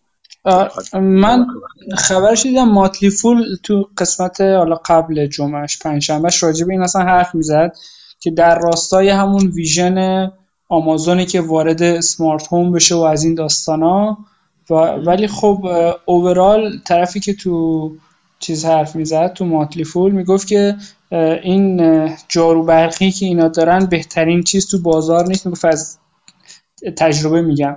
و یه برند دیگر می‌گفت می‌گفت اون بهتره و می‌گفت این خرید به نظر می‌رسه بیشتر به نفع این شیرهولدرهای آی, آی روبوت. اگه درست بگم به نفع اوناست تا به نفع آمازون باشه. ولی چون برای آمازون خیلی قطره ای تو دریاست نسبت قیمتش به ارزش آمازون حساب کنیم بخاطر خیلی شاید مهم نباشه. من چیز چیزشو گذاشته بودم نمودار سهامشو گذاشتم. آمازون خیلی بالا نخرید. آیروبات همیشه گرون بوده. همیشه تا جایی که من یادم میاد گرون بوده. ولی خب قیمتی که داره می‌خره. الان از اوج خودش خیلی پایین تر داره می‌خره. بعدم که اینکه بهترین چیز تو بازار نخریده اتفاقا کار خوبی کرده به نظر من. من بسیار موافقم با اینکه بهترین بهترین ربات با... بهترین جاروی رباتی توی بازار رو نخرید و رفت سراغ دومی شاید. هم بابت قیمتش هم که بخاطر جای چیز داره جای جای سرمایه گذاری داره جای پیشرفت داره. تو بیشترین بهترین رو وقتی بخری قیمت بالاتری هم دادی دیگه. یعنی باید قیمت قیمت بالاتری بخری و اصلا جایی برای پیشرفت نداری جایی برای افزایش سینرژی نداری. به نظر من خرید خیلی خوبی کرده الان. حتی به نسبت قیمتش به نسبت حالا چیز گرونتر می‌خرید من بیشتر موافقم با این اتفاق. ولی خب باید یه چیز مهمی که احتمالا چی بهش بکلش ها و مقاومت های زیادی میشه به دلیل از نظر پرایوسی و اینا. که این قبلا می‌گفتن که آیرو چیز آمازون می‌دونست که تو خونه دما چنده چون همه اون چیز الکسا و اون چیزهای مختلفش هست. اون سیستم اسمارت هومش هست. چی می چی ملت می‌خرن؟ چی هوای خونشون چقدر اون دور دوربل چیز استارتاپ رینگ رو که خریده بود داره یه چیز یه یه دونه چیز هم می‌ذاره یه دونه رو یه دونه درون هم متصل به اون رو هم می‌ذاری که یه درون بلند شد دور خونه چیز کنه یه نمایی از دور خونه بده مثلا. یا مثلا کسی میاد مثلا درون از رو سقف بلند شه سرویلنس و چیز رو انجام بده. بعد میگن که حالا بیاد آیروبات رو بخره توی خونه هم می‌فهمه چی چی هستش. این آیروبات مثلا نه, نه تنها خونه رو مپ می‌کنه حالا رومباها رومباهای جدیدترش نه تنها خونه رو مپ می‌کنن بلکه حتی سطوح جسمایی که هستش هم مپ می‌کنن نوع آشغالایی که میریزه هم میگن. یه خورده یه خورده تنه به چیز فرضیه توطعه زده بود این چیزایی که من خوندم. ولی به هر حال یک یک نگرانی هستش که مطرح شده و قاعدتا باید آمازون دفاع کنه. ولی خب در نهایت این ماجرا اینجاست که این کانسپت و مفهوم خانه هوشمند همینه دیگه. اون شرکتی که این همچین محصولی رو ارائه کنه قاعدتا می‌تونه بفهمه تو خونه شما چه خبر همه چی می‌تونه بفهمه چه خبر اینکه چطور از اون اطلاعات استفاده کنه و چطور اون اطلاعات رو ازشون محافظت کنه بحث جداگانه میشه که حالا قاعدتا قانونگذار باید احتمالا چیزهایی رو مطرح کنه یک ملزوماتی رو مطرح کنه یا ملزوماتی رو بخواد از شرکت هایی که این کار رو انجام میدن. ولی این این لاجرم هست به خاطر اینکه مفهوم خانه هوشمند همینه دیگه. شما تو خونتون هر کاری عملا انجام می‌دید رو اون شرکت هایی که خانه هوشمند رو اجرا کنن در آینده و به صورت یک پکیج کلی بدن اونها خواهند دونست شما چه, چه کار می‌کنید. این بحث خیلی بزرگتر از این. یه, سری بحث دیگه هم بودش که میگفتش که با این کار مثلا علی با چیز آمازون عملا شرکت دوم رو له می‌کنه و فلان که من اون, رو هم خیلی قبول ندارم اون نگرانی رو هم. ولی خب یکی از خریدهای بسیار بسیار جالب بودش این خریده. در راستایی که همین که مهدی شما میگی یه چیز دیگه ای که مثلا همین مدل بهترش داره حالا روبوراک اسمش فکر کنم همینو محسود داشت راجعش صحبت می‌کرد. اینه که یه دوربین هم روبوراک داره بالاش که شما کاملا هر جایی میره فولشتی فکر کنم با کیفیت فولشتی می‌بینی و هم صدا رو و مکالمه دو طرفه هم داره. هم می‌تونی شما باش حرف بزنی با اون منطقه اطرافش همین که صدا رو بشنوه یعنی این از نظر امنیت شخصی پرایوسی خود خونه حتی اینها رو هم شامل میشه. و اون روبراک سرمایه گذار اصلیش ژیامی چینه. به خاطر همین مشکلی هم توی همون بند بالاترش هم وجود داره. مرسی. آره ممنون سوال آره میگم این این این بحث پرایوسی بحث بسیار جدی هستش و مسئلهش اینجوری حل نمیشه که مثلا بگیم که مثلا آمازون اینو نخره. خب بالاخره یکی دیگه می‌خره یکی دیگه این کار انجام از نظر مقررات تو اینه باید تکلیف در مورد پرایوسی اطلاعات مربوط به خانه هوشمندی که در آینده خواهد بود بیشک خواهد بود به وجود خواهد اومد این مسئله اونجا باید حل بشه. بازم میگم من من به نظر من به نظر من خرید بسیار جالبیه این خریدی که انجام داره میده آمازون. حالا بعد دید که انجام میشه یا انجام نمیشه. و یه مقاله میخوندم راجع به خریدایی که بزوس انجام می‌داد یه موقعی خیلی جالب بودش. تاریخچه خریدای قبلیش هم نشون می‌داد که مثلا رینگ رو خرید نمی‌دونم چی رو خرید. یکی از خریده با مازش IMDb بود. من نمی‌دونستم یعنی هیچ وقت دقت نکردم که آی ام دی بی هم مال جف بزوسه. عملا یه جورایی مال مال آمازون هستش. این هم نکته جالب بود که اون موقع فهمیدم. یه خبر از یه acquisition مشابهی هم بود. حالا نه آمازون و بود یکی دیگه ولی یکی از کمپانی بزرگ خرید کوچیکی که ظاهرا DOJ علیش خیلی موضع گرفته بود و شاید کنسل بشه. ولی الان هرچی فکر می‌کنم یادم نمیاد کدوم بود. تو همین گوگل و مایکروسافت و اپل و چیز این شکلی باشه. حالا search می‌کنم پیدا کردم میگم. خب تو بریم شد همین همین چطوری؟ می‌تونی صحبت کنی؟ سلام حال شما؟ من خوبم مرسی. مرسی ممنون. چه خبر؟ همینطوری دیدم یه چیزای جالب خونده بودی و نوشته بودی. خود راجع آره مثل همیشه. اول یه کامنتی بدم در مورد اون یک درصد تکسه. به نظر منم دابل تکسیشنه و در واقع یه جورایی دولت داره میگه منظورم می‌رسه می‌گیرم. اگر اگه همین منطق رو بخوایم ادامه بدیم که در واقع شیر بای بک یه جورایی سود محقق نشده برای سهامداراست شیر دایلوشن هم یه جورایی ضرر محقق نشده برای سهامداراست. پس روی شیر دایلوشن هم میبایستی یک درصد tax return مثلا به شرکت بده. اگه واقعا بخوان fair عمل کنن. ولی خب دیگه همین که میگه ما می‌تونیم و می‌گیریم دیگه. آره دولت دیگه همیشه آره. در مورد این ربات هم اینا خیلی هاشون هم حتی اگه مال آمازون نباشن از آمازون cloud استفاده می‌کنن. یعنی همون جا هم یه سری از این device های حالا هوشمند توی خونه از آمازون کلاود برای در واقع جابجایی دیتا هاشون استفاده می‌کنن و همینجا هم این بحثای در واقع پرایوسی ایجاد شده بود که آیا آمازون کلاود داده های اینا رو به نفع خودش تفسیر می‌کنه یا نمی‌کنه. اینم باز یه بخشیه که حالا حتی اگر نخره آمازون خیلی از اینا رو هم ولی به یه سری از دیتا هاشون می‌تونه دسترسی داشته باشه. آره ولی خب جز اون چیزای چه میگم بهش توافق نامه های چیز هستش که اون شرکت های دیگه با با با چی اسمش با مشتریان خودشون اون توافق نامه رو امضا می‌کنن که اونا اطلاعات چیز رو به ثرد پارتی به طرف سوم نفروشن یا ندن در اختیار طرف سوم قرار ندن. از اون نظر مشکل نداره ولی وقتی همش بیاد توی آمازون میگه خب اینا همش توی مجموعه آمازون دیگه. من از اطلاعات شما برای business خودم می‌تونم استفاده کنم. به کسی دیگه نمیدم این اطلاعات این خیلی تفاوت بزرگی داره. البته آمازون تو این زمینه هم خیلی تاریخچه خوبی نداره. چون حتی از داده های در واقع seller ها روی پلتفرمش به نفع خودش استفاده می‌کرده و هر چیز پرفروشی که بقیه میفروختن روی در واقع سیستم آمازون به عنوان third party seller آمازون می‌رفت عینش رو به عنوان آمازون آمازون یه اسمی داشته این برند خود آم... Amazon Basics یه همچین چیزی. آره Amazon Basics می‌رفته اینا رو میفروخته که البته خب یه case ی هم باز شده بود قبلا علیه آمازون. آره ولی باز باز, باز اونجا آمازون به کسی دیگه نفروخته دیگه. توی business خودشه دیگه. یعنی اونجا آره. یه خود جای در رو داره کاملا. ولی مثلا این که مثلا آمازون نمی‌تونه از اطلاعاتی که توی کلاودش میگذره برای شرکت دیگه از اون نمی‌تونه استفاده کنه و شرکت دیگه هم اجازه ندارن این اجازه رو به آمازون بدن که این کار رو انجام بده. ولی وقتی اون شرکت مال آمازون میشن دیگه اون وقتی که میشه هممون دور هم دیگه با زیر شلوار نشستیم دیگه.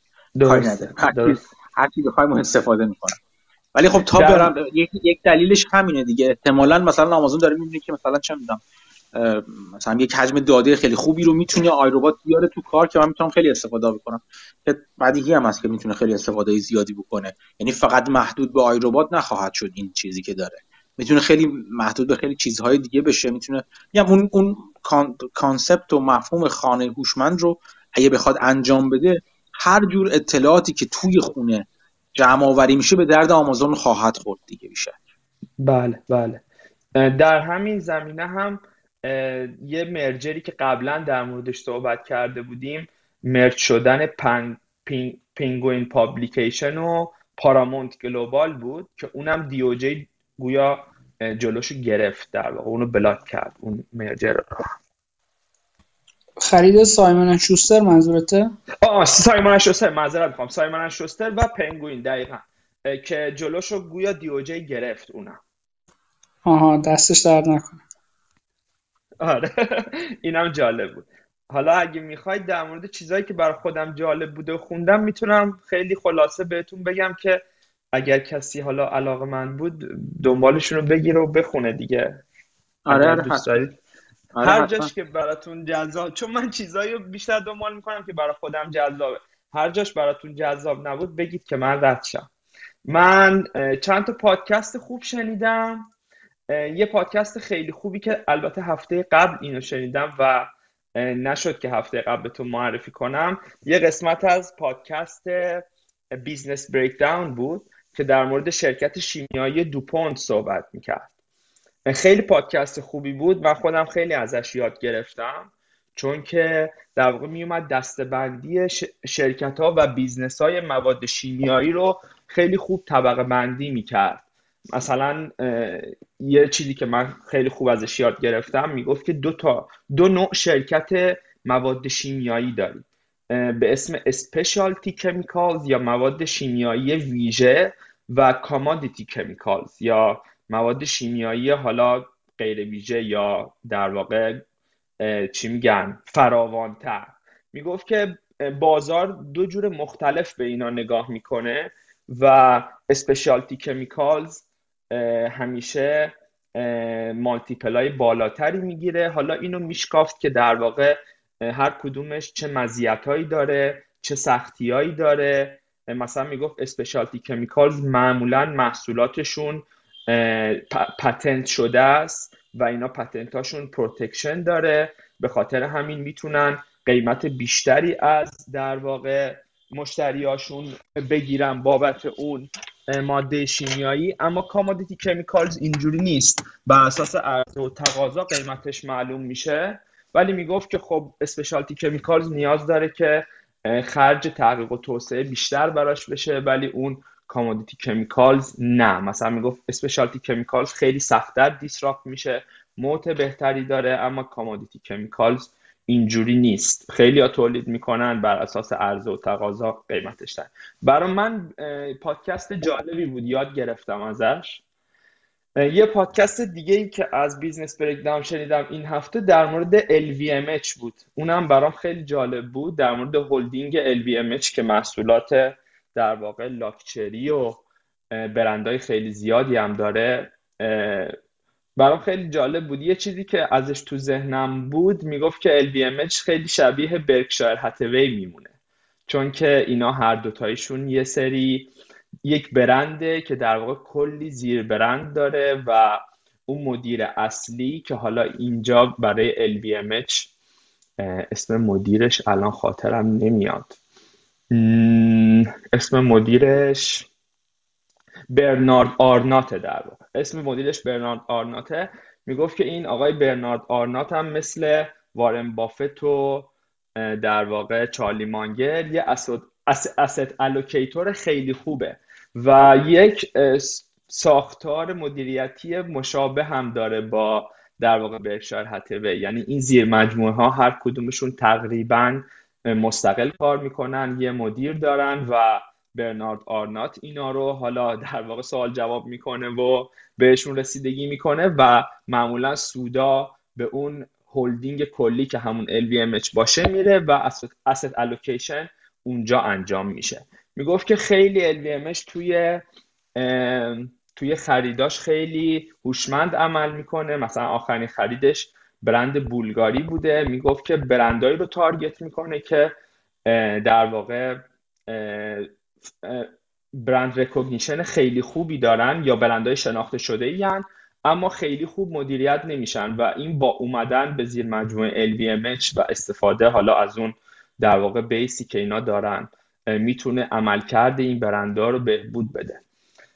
برام خیلی جالب بود. مثلا فرق برندهای لاکچری اروپایی با برندهای لاکچری امریکایی رو هم خیلی قشنگ توضیح می‌داد و می‌گفت که چرا حالا آمریکایی خیلی توی بحث فروش محصولات لاکچری موفق نیستن. یه پادکست دیگه هم که باز توی همین زمینه از Business Breakdown گوش دادم و برام جالب بود در مورد برند رولکس بود که یه کسی رو باش مصاحبه می‌کرد که حالا نمی‌دونم به چه وسیله ای ولی شناخت خوبی از برند رولکس داشت.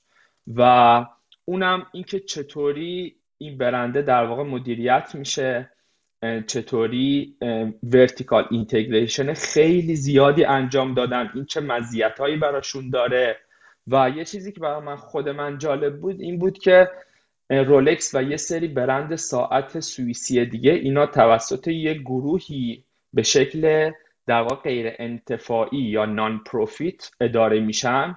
و می‌گفت که جزو سکرت ترین برندهای دنیاست برندهایی که زیر مجموعه این گروه هن.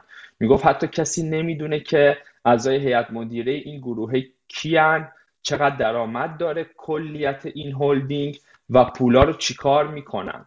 خیلی جالب بود. مثلا می‌گفت حتی هدکوارترشون هدکوارتر در واقع این هلدینگی که این برندا رو مدیریت می‌کنه و خود ساختمون اصلی رولکس می‌گفت یک کسی اگر از بیرونش رد بشه فکر می‌کنه پنج طبقه است. اما اگر داخلش برید ده تا 15 طبقه زیر زمین داره. می‌گفت که اینا خیلی علاقه ندارن که از بیرون در واقع خیلی حالا پولدار و در واقع بزرگ به نظر برسن. اما می‌گفت از اون چیزی که خیلی ها فکر می‌کنن بزرگتره. یه نکته جالبی که دیگه که مثلا در مورد رولکس می‌گفت برای خود من جالب بود می‌گفت که شاید یکی از بیشترین vertical integration ها رو بین کل در واقع سازنده های دنیا داشته باشه. می‌گفت حتی طلا و استیل مثلا ساعت های رولکس رو هم خود رولکس تولید می‌کنه و از کسی نمی‌خره. که برام جالب بود و یه سری استراتژی هاشون رو میشکافت که حالا اگه برای کسی مثلا در مورد محصولات لاکچری و business شون و اینکه چطوری مدیریت میشن و چطوری این حالا نیاز رو توی مصرف کننده ایجاد می‌کنن اگه بخواد کسی می‌تونه به این دوتا پادکست گوش بده.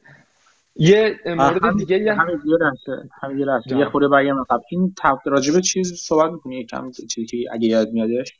تفاوت اداره برندهای لاکچری بین تو آمریکا و اروپا. آره.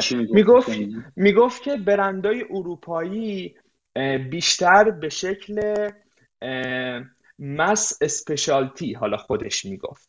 یعنی می‌گفت که اون جایگاهی که توی ذهن در واقع خریدار برندهای لوکس اروپایی یک در واقع جایگاه در واقع rareness خودش می‌گفت یا کم, کم بودنشون توی بازار.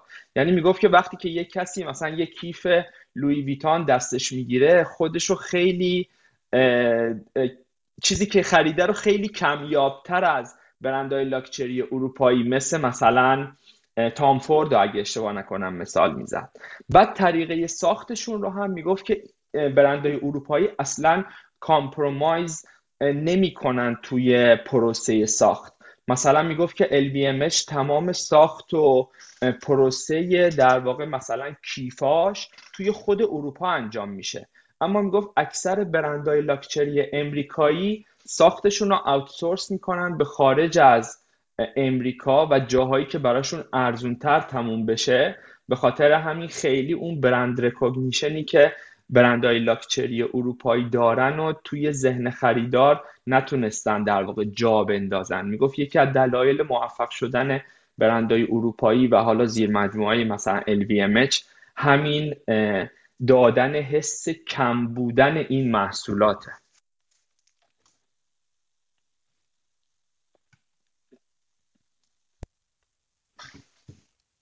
جواب دادم سوال تو؟ آره؟ آره آره دقیقا. ادامه بده ببخشید. من تو میوت کردم. ادامه بده. خواهش می‌کنم. یه چیزی من اضافه کنم. همین تامینی که می‌گفتی تو صحبتت. یه ویدیو من می‌دیدم دقیقا اینو توضیح می‌داد که مثلا گوچی و برند این شکلی محصولات اضافی که دارن رو نمی‌برن. مثلا اینونتوریشون رو یه جای دیگه مثلا ارزون تر بفروشن خیلیشو آتیش می‌زنن نابود می‌کنن که این کمبودی که تو میگی وجود داشته باشه. دقیقا. می‌گفت که برای اینکه این کار رو بتونن بکنن تمام برندهای LVMH خودشون مستقیم ریتیل رو انجام میدن. یعنی به ترد پارتی نمیفروشن که ترد پارتی حالا بخواد در واقع بفروشه. می‌گفت کل کل در واقع فروش برندهای LVMH و زیر مجموعه هاش توسط خود گروه انجام میشه. به خاطر همین هیچ وقت تخفیف نمیدن. همین کمبود رو می‌تونن حفظ بکنن و کوالیتی سرویسی که توی مغازه ها می‌داد هم می‌گفت خیلی مهمه و اینا هیچ گونه کامپرومایزی نمی‌کنن. مثلا می‌گفت که یک ساختمونی رو گویا توی پاریس به همین گروه LVMH خریده بوده. سال عدداش خاطرم نیست. می‌گفت سال 2005 اگه اشتباه نکنم خریده بودن و اینو حدودا 15 سال این department store ه رو که کلش رو خریده بودن بسته نگه میدارن. اینجوری که می‌گفت حدود 15 میلیارد دلار توی این department store ه خرج می‌کنن و سه چهار سال پیش مثل که دوباره بازش کردن و کلا محصولات LVMH میفروشه. می‌گفت که این first party selling خیلی برای برندهای لاکچری اروپایی مهمه. اما در مقابلش رولکس بود. برای من خیلی جالب بود. می‌گفت که رولکس فقط یک دونه یک دونه مغازه توی کل دنیا هست که خود رولکس می‌کنه ادارش می‌کنه و اونم توی خود سوئیسه. می‌گفت بقیه مغازه های رولکس همه ترد پارتی سلرن و رولکس به شکل عمده ساعت ها رو به اینها میفروشه. اینا بین 20 تا 30 درصد در واقع سود خودشون رو می‌گیرن و به در واقع مشتری میفروشن. این فرق یه چیزی مثل حالا رولکس و این برندهای لاکچری مثلا گروه LVMH من وقتی این دوتا رو گوش دادم باز برام جالب بود که مثلا رولکس همچین کاری نمی‌کنه. اما بازم رولکس هم حالا اون در واقع کمبودش رو توی پروسه تولیدش حالا فکر می‌کنم که در واقع ایجاد می‌کنه که اون قدری که باید تولید تولید نمی‌کنه. یه یه نکته دیگه که توی اون پادکست رولکس بود اون در واقع حالا طوفانی بود که به خاطر اومدن اپل واچ توی بازار ساعتهای لاکچری رد پایین اینجوری که خودش می‌گفت ایجاد شده بود. و یه سری از برندای لاکچری رد پایین مثلا خودش می‌گفت بین هزار یا زیر هزار تا پنج هزار دلار اصلا یک سری از برندها نابود شدن. مثالی هم که می‌زد در مورد برند فاسیل بود که برند حالا لاکچری رد پایین امریکایی بود و بعد از اومدن اپل واچ خیلی با مشکل مواجه شدن و اصلا مارکتشون بدجوری دیسراپت شد. اما می‌گفت برندای ساعت سوئیسی به خاطر اون در واقع ویژگیهایی که توی برندشون بود تونستن از این خطر اپل واچ هم سربلند بیرون بیان. مرسی. دیگه چیز خیلی خونده بودی؟ همین هفته. دیگه چیز جالب بارونز چند تا مقاله خیلی جالب برای خودم داشت که حالا به تو میگم. اولین مقالش در مورد PayPal بود که Elliott Management یه position فکر می‌کنم دو میلیارد دلاری توی PayPal گرفته و یه مقاله ای نوشته بود که حالا PayPal چه برنامه هایی داره که بتونه در واقع از این از این چی میگن دردسری که دچارش شده و سهامش 70 درصد از اوج خودش پایین افتاده بتونه از این مشکلات سربلند بیرون بیاد و در واقع بهبود بده عملکردشو. یه نکته ای که توش اشاره می‌کرد می‌گفت که قبلا PayPal زمزمه هایی بود که می‌خواسته Pinterest رو بخره و الان Elliott Management توی دوتای این کمپانیا position داره و می‌گفت شاید این یه کاتالیستی باشه که خرید Pinterest توسط PayPal بتونه انجام بشه اگه هنوز مثلا مایل باشن. اما خب از نظر در واقع خود کمپانی PayPal شاید خیلی وقت خوبی برای مثلا یه خرید انقدر بزرگ مثل Pinterest نباشه. مثلا می‌گفت که یه سری چیزهای جدید می‌خوان یه سری feature های جدید می‌خوان اضافه بکنن به اون سرویس هایی که میدن. یه سری ویژگی های جدید مثل مثلا وام گرفتن lending شون رو می‌گفت می‌خوان بیشتر بکنن. می‌خوان وارد حوزه هم cryptocurrency ها و اینا بشن بیشتر. گفتن که گویا یه مقداری می‌خوان balance sheet شون رو در واقع سر و سامون بدن و مقاله جالبی بود برای خودم. و مقاله یه مقاله خیلی خوبی داشت Barron's این هفته که در مورد کمپانی همین. همین. قبل اینکه بله. سراغ چیزی گفته بود که من خودم هنوز ندیدم filing Elliott رو 13D پر کرده یا 13G پر کرده؟ اینقدر detail وارد نشده بود مقاله. که به عنوان activist می‌خواد وارد بشه. یعنی خودت چیزی خودت Elliott حرف گفتگویی با چیز شروع کرده بود. گویا PayPal PayPal توی PayPal توی در واقع conference call ش گفته که ما با Elliott داریم صحبت می‌کنیم و در واقع برنامه هامون رو خیلی مسالمت آمیز داریم پیش می‌بریم. ولی می‌گفت که وقتی که Barron's گویا از Elliott پرسید اونا کامنتی روی این مسئله ندادن. اما می‌گفت که position شون گویا تقریبا دو میلیارد دلاره و می‌گفت حالا شاید به اندازه کافی که بخوان اون موقع فشار بیارن دو درصد کمپانی رو دارن و دو میلیارد دلار هم هست. آره من الان دارم می‌بینم. می‌گفت شاید به اندازه کافی نباشه که بخوان فشاری که لازمه رو بیارن توی board در واقع. okay نه پس هنوز بالا چیز نرفتن. بالای پنج درصد اینا نرفتن. نه دو درصد الان. okay خیلی مقاله خیلی خوب مفصلش این هفته در مورد جنرال الکتریک بود که شنیدیم فکر می‌کنم پارسال بود نوامبر پارسال بود که GE تصمیم گرفته که به سه تا business مختلف تقسیم بشه. یکی business هوانوردی یا حالا aerospace یکی دیگه بخش سلامت به اسم healthcare و یکی دیگه مرتبط با حوزه مرتبط با انرژی به اسم GE Vernova حالا اسم اون بخش رو می‌خوان بذارن. خیلی جالب اومده بود اول یه در واقع تاریخچه از کمپانی جنرال الکتریک گفته بود. خب یه موقعی نماد مثلا رشد و نماد موفقیت اقتصاد امریکا این کمپانی جنرال الکتریک بوده. بعد گفت که توی در واقع سالهای 2008 و 2009 به خاطر اون یه بخش فاینانشیالی گویا اضافه کرده بودن که حالا توی اون سال 2008 و 2009 با مشکلات زیادی مواجه شد و یه مقدار تاریخچه تا اینکه می‌گفت که به خاطر این بزرگ شدن حالا عرصه فعالیت این شرکت و اون لختی که توی مدیریتش به وجود اومده بود اینا نتونسته بودن اون در واقع حالا مزیت رقابتی که داشتن و حفظ بکنن تصمیماتشون خیلی کند شده بود. یه سری مدیر عوض شدن. گویا یه مقدارم مشکلاتشون عدیده شد به خاطر داستان کرونا و حالا خوابیدن business space شون تقریبا. و می‌گفت نهایتا تصمیم به این شده که حالا به سه تا بخش مختلف که گفتم تقسیم بشه تا بتونه اون ارزش ذاتی کمپانی نمایان تر بشه.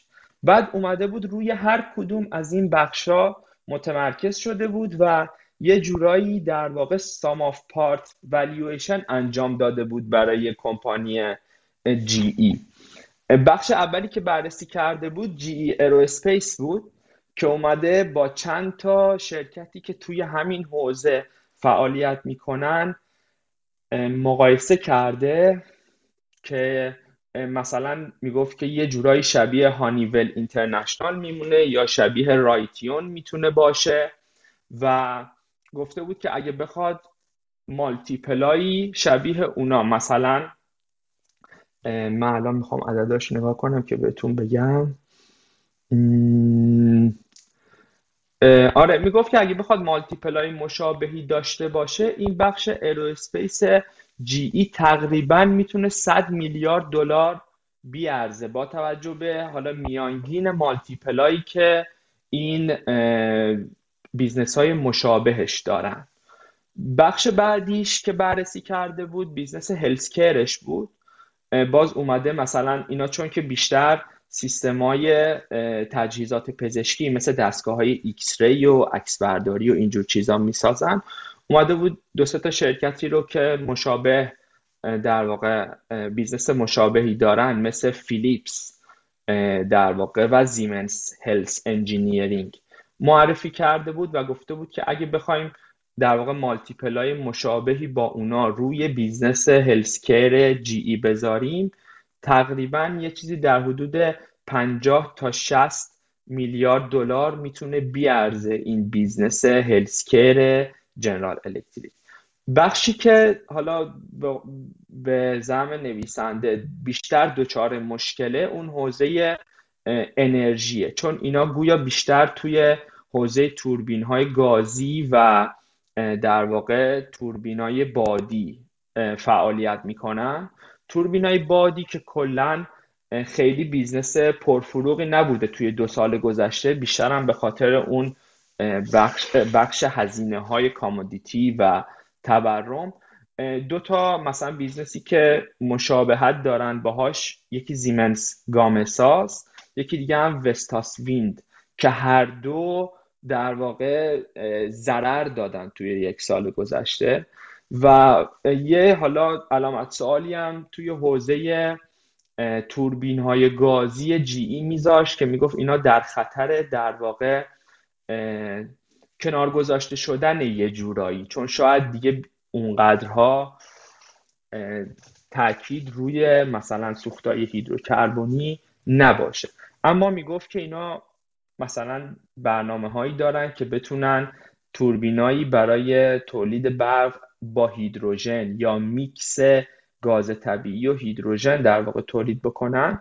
در نهایت می‌گفت که با به شکل بدبینانه اگه می‌خواست این بخش رو هم در واقع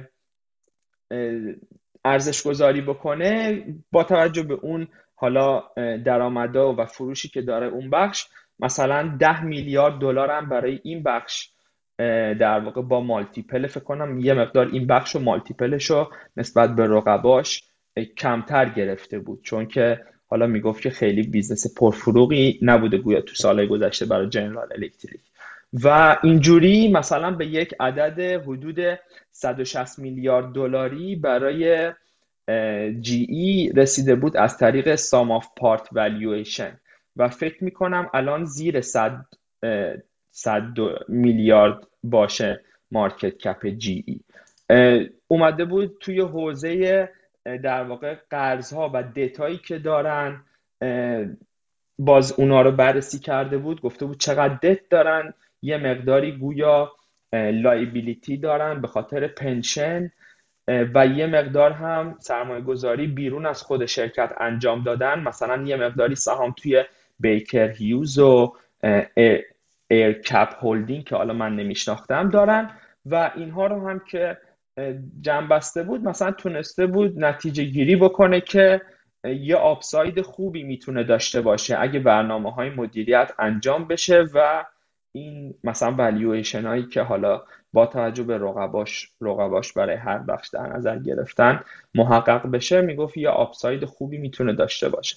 در آخر هم اومده بود نظر چند تا از analyst ای دیگه در مورد ولیویشن جی ای بعد از در واقع تقسیم شدن به این سه تا business رو آورده بود و می‌گفت حتی بدبین ترین analyst م upside خوبی نسبت به این جایی که الان قیمت سهام هست متصوره. مثلا یکی از کمترین والویشنی که از analyst ا گفته مثلا 105 دلار برای هر سهمه سهمه اما فکر کنم الان قیمت سهام جی یه چیزی در حدود 70 خورده ای دلار باشه که بازم می‌گفت یعنی اگه بخوایم حتی بدبینانه هم در نظر بگیریم می‌تونه آپساید خوبی داشته باشه. آره مارکت کپش الان 80 میلیارده و قیمت سهامش 74 دلاره. اینم برای خود من مقاله جالبی بود که مخصوصا اگه کسی می‌خواست مثلا با sum of part valuation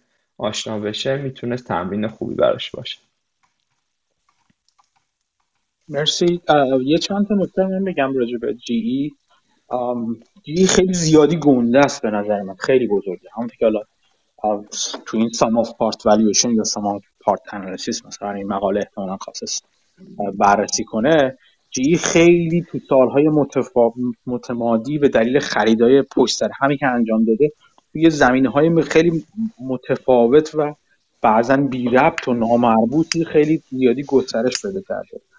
بدترین قسمت هایی که توش گسترش پیدا کرد بخش فاینانشال و بیمه و اینا بود که در واقع یکی از بزرگترین بخش های ضررده و کم بازده جی بودش که فکر کنم یک بخش بزرگیشو برکشایر حسابه خریدش ازش در نهایت. به قیمت خیلی هم ارزون خرید. طبق معمول بافت که می‌خره بعد از بحران مالی. و همین همین سه تا بخشی که الان فعلا حالا تو قرار باشه و ادامه پیدا کنه من یه خورده یه خورده مشکل دارم با بعضی از حرفایی که حالا این مقاله احتمال من به ریز نخوندم.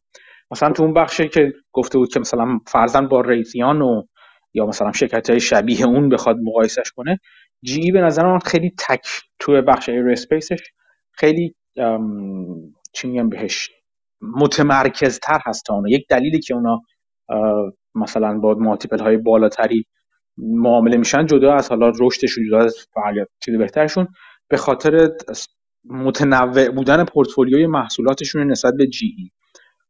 Honeywell شاید ولی مثلا GE با Pratt & Whitney و با Rolls Royce و اینا با بیشتر باید تو اون بخش هوافضایی البته. باز Rolls Royce هم بخش انرژی داره بخش هوافضا داره. تو اونا باید مقایسه بشه و خب GE یکی از می‌تونم بگم بزرگترین تولید کننده موتور جت در دنیا هست موتورهای مختلف جت مخصوصا بخش مسافربری. خوبی GE باز توی بخش aerospace این هستش که این موتور جتش هم تو هواپیمای پهن پیکر هستش هم تو هواپیمای کوچیکتر هستش مثل 737 و اینا. خب یه یه تنوعی داده بهش در مقابل Rolls Royce که بیشتر متمرکز رو فقط روی پهن پیکرها. یعنی این این خوبی رو داره که خود Rolls Royce هم الان دچار مشکل هست. و خب مثلا اگه چیز رو نگاه کنید مثلا بوینگ رو نگاه کنید که از مشکلاتی که بوینگ داره الان در مورد عدم رسوندن موتورهای GE برای فکر کنم 777 هستش. یعنی GE عقبه خب به دلایل مختلف که حالا تو supply chain مشکلات supply chain ی که داره. ولی خواهم میگم که مقایسهش یه خورده با Raytheon یه خورده زیادی خوشبینانه است. هیچ وقت نمی‌تونه با Raytheon مقایسه بشه. با که از نظر business ی اصولا درست که جفتشون تو هوافضا هستن ولی نوع محصولاتی که تولید می‌کنن بسیار متفاوت هستش. یکی این نکته رو بگم. در مورد هلت من خیلی نمی‌شناسم. خب در مورد جی فقط شنیدم. خیلی نمی‌دونم. ولی بخش انرژیش هم همینطور. باز توی توربین های بادی و اینا. شاید با مثلا با زیمنس مثلا بشه بشه مقایسش کرد بخش چیزش رو بخش انرژیش رو که حالا یه بخش اتوماسیون هم داره جی که مثلا با اشنایدر و اینا مقایسش می‌کنن اصولا. خیلی خیلی این این این که خورد کردنش خیلی کار خوبیه. من موافق هستم کاملا. باش به نظرم باعث میشه که ارزش اون ارزش اون ولیویی که توش پنهان هستش خیلی زیاد. بیاد بیرون و اینکه به صورت متمرکز از مدیری های هر کدوم از این سکتورها سه سکتور بشه ازشون بازخواست کرد که حالا یه کاری انجام بدن برای اینکه بهبود یک چیز پیدا کنه بهبودی کیفیت پیدا کنه. جی خیلی معروف هستش که به خاطر مدیر عامل خیلی معروف اسبقش. دیگه الان نه.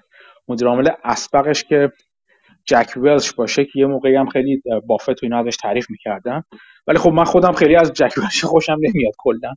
چیزی که ازش خوندم راجبش باز هم همون آدمی بوده که به نظر من در یک دوره خیلی مثلا گسترش و مثلا کم کاهش مالیاتی آمریکا خیلی فشار رو گذاشته روی امنه شدید امنه بعضا بی حساب مخارج زیاد یه جور یه جور خیلی مدیریت پرتمطراق و غیر صرف جویانه ولی مثلا با فشار یه خیلی مدیریت اگه بخونین کتابش رو خیلی مدیریت پرفشاری داشته مثلا. این که میگم پرهزینه اصلا معروف هستش که مثلا همین جک با دو تا چیز مسافرت می‌کرد وقتی می‌رفت پرایوت جت می‌رفت جایی یه پرایوت جت جت خالی هم پشت سر این هواپیمای شخص خصوصیشون پرواز می‌کرد که اگر اولیه مشبهت مشکل یالا قرار بشینه جایی یا مثلا نقص فنی نمی‌تونست پرواز کنه با دومی پرواز کنه. خب یک هزینه های عجیب غریب اینجوری خیلی خیلی با زرق و برق مدیریت می‌شد دیگه. بعد چون که جفری میلز اومد خیلی تلاش کرد که مثلا درست کنه ولی اونم همون راه رفت. یعنی همچنان جی خریدهای گرون انجام داد. خریدهایی که به عنوان برای اینکه هم مثل هم مشکل تمام شرکت هایی که می‌خوان رشد رو تو خودشون یه جورایی نشون بدن رو به خرید آورد برای رشد این ارگانیک. و بعد قیمت های زیادی پرداخت بدهی های زیادی بالا آورد. به خدمت شما ارز کنم که ادعا کرد که یه سری سینرژی های زیادی رو تولید می‌کنه در حالی که بعدم سینرژی رو تولید نکرد. یعنی شرکت هایی می‌خرید که تو زمینه فعالیت های خودش که مجموعه فعالیت های خودش ولی بعد که اینا رو ادغام می‌کرد توشون هزینه اون چیز همافزایی ایجاد نمی‌کرد چون هزینه ای رو از بین نمی‌برد و همچنان هزینه ها بالا میموند. جی خیلی مشکل پیدا کرد در طول سالها. این کار شاید بشه بتونه چیز کنه بتونه در واقع یه جورایی تمرکز مدیریان مدیران رو بی مدیریت رو بیاره روی هر سکتور جی مدیرای مد، جدا از هم و بتونن هر سکتور جی رو درست مدیریت کنن و با, با حالا رقبای درستی مقایسه بشن و بشه بشه دقیقا فهمید چه خبره توی جی وقتی خیلی سکتور سکتور کار می‌کنن اصولا خیلی نمیشه عمیق شد. آنالیست هم خیلی عمیق نمیشن. خیلی اونجوری که باید روی سکتور عمیق بشن عمیق نمیشن. و خب جوابم نمیشه از مدیریت خواست ولی جی یکی از اون نمادهای بزرگ اقتصاد آمریکاست دیگه جی. تو سالیان طولانی که حالا خیلی وضع خوبی نداره این روزها همونطور که گفتم. حالا این قیمتی که گفتم من همین اینا رو با چیز گفته رو مارکت کپش سام پارت کرده بود. یا روی ایویشون. چون الان من دارم می‌بینم فکر کنم 100 میلیارد دلار EV GE هستش حدودا. market cap ش 80 میلیارد 20 میلیارد نت داره احتمالا. چجوری داشت چیز می‌کرد؟ یعنی ارزش گذاری چجوری بودش market cap ها رو به هم یه جمع کرده و گفته بود 100 و چقدر میشه؟ market cap های این بخش ها رو با هم جمع کرده بود بعدش اومده بود دتاش هم حساب کرده بود و اینا رو دتا و liability هایی هم که داشت ازش کم کرده بود و اون سرمایه گذاری های خارجی هم که گفتم توی چند تا شرکت داشته مثل Baker Hughes و AerCap حالا AerCap رو من نمیشناختم اونا رو هم بهش اضافه کرده بود. به یه عدد در واقع فکر کنم در نهایت به یه چیزی 130 40 130 تا 140 میلیارد دلاری به عنوان EV رسیده بود. درسته. من کاملا موافقم با اینکه با این حرف که ارزش GE بیشتر از اون چیزی هستش که الان سهام گوگل نشون اینو کاملا موافقم. ولی خب هیچ هیچ والیویشنی بدون کاتالیست و کاتالیست درست و متقن نمیشه تبدیل به والیویشن fair valuation بشه. در مورد GE هم همین ماجرا هست دیگه. حالا یه راه اینه که شما مثلا بگین که خب داره asset ی که میشه بالاخره مجموع اون asset ها هم حتی جدا جدا نظر بگین از این یه دونه بیشتر هست. ارزشش بیشتر هست ولی اینکه کدومشون واقعا به فر ولیو می‌رسن بستگی به این داره که چیکار می‌کنه جی باشون. خود من به صورت جالبی دنبال میکنمش و چون برام جالب هستش چی مخصوصا بخش هوا فضا برای من جالب هست. ولی خود من سرمایه گذارش نیستم ولی خب موضوع بسیار بسیار جالبی هستش. همین موضوع همین مطالبی که در مورد تاریخچه جی گفتید همون پارسال هولوش نوام بود که این خبر تقسیم شدن جی اومده بود پادکست جورنال یه قسمتی در مورد تاریخچه جی ای مشکلات جی ای همین ولش فکر کنم که سی اوش بود اون زمان. یه پادکست جالبی داشت که حالا کسی خواست می‌تونه پیدا کنه و منم فکر کنم تو توییتر گذاشتم. می‌تونه اونو گوش بده. جالب بود اون پادکستم که اون موقع اومده بود. آره میگم بافت خیلی از جک چندین بار تعریف کرده ولی خب مثلا تو اون کتاب آوتسایدرز خیلی خوب نشون میده که مثلا میگه در عین اینکه حالا بافت حالا خیلی از جک تعریف کرده و فلان و بیسان اینا جک جک چه چیزی در حدود 20 سال مثلا رشد مرکب سهامی که برای جی ایجاد کرده بود اون سالهای طلایی جکور چه چیزی حدود 20 درصد بودش تو اون 20 سال که عدد کمی نیست البته عدد بزرگه. ولی تو اون آسایدرز کاری که می‌کنه میاد با چیز مقایسه می‌کنه با آدمای دیگه مقایسه می‌کنه که اولا زمان بسیار طولانی تر از جک ولش رشد باعث یعنی سرمایه گذاری بهتری و مدیریت های خیلی بهتری داشتن. و اینکه حتی از نظر درصدی هم درصدهای بهتری داشت یعنی میگه که جک درست خوب بود ولی بهترین نبود. بعد میاد مقایسه مثلا مقایسه کردن جک رو با S&P 500 تو زمان یعنی جی زمانه جک و که خب مثلا خیلی S&P 500 رو پشت سر گذاشته و اینا که می‌گفتن سرمایه گذاری تو جی خیلی خوب بود و اله و بله.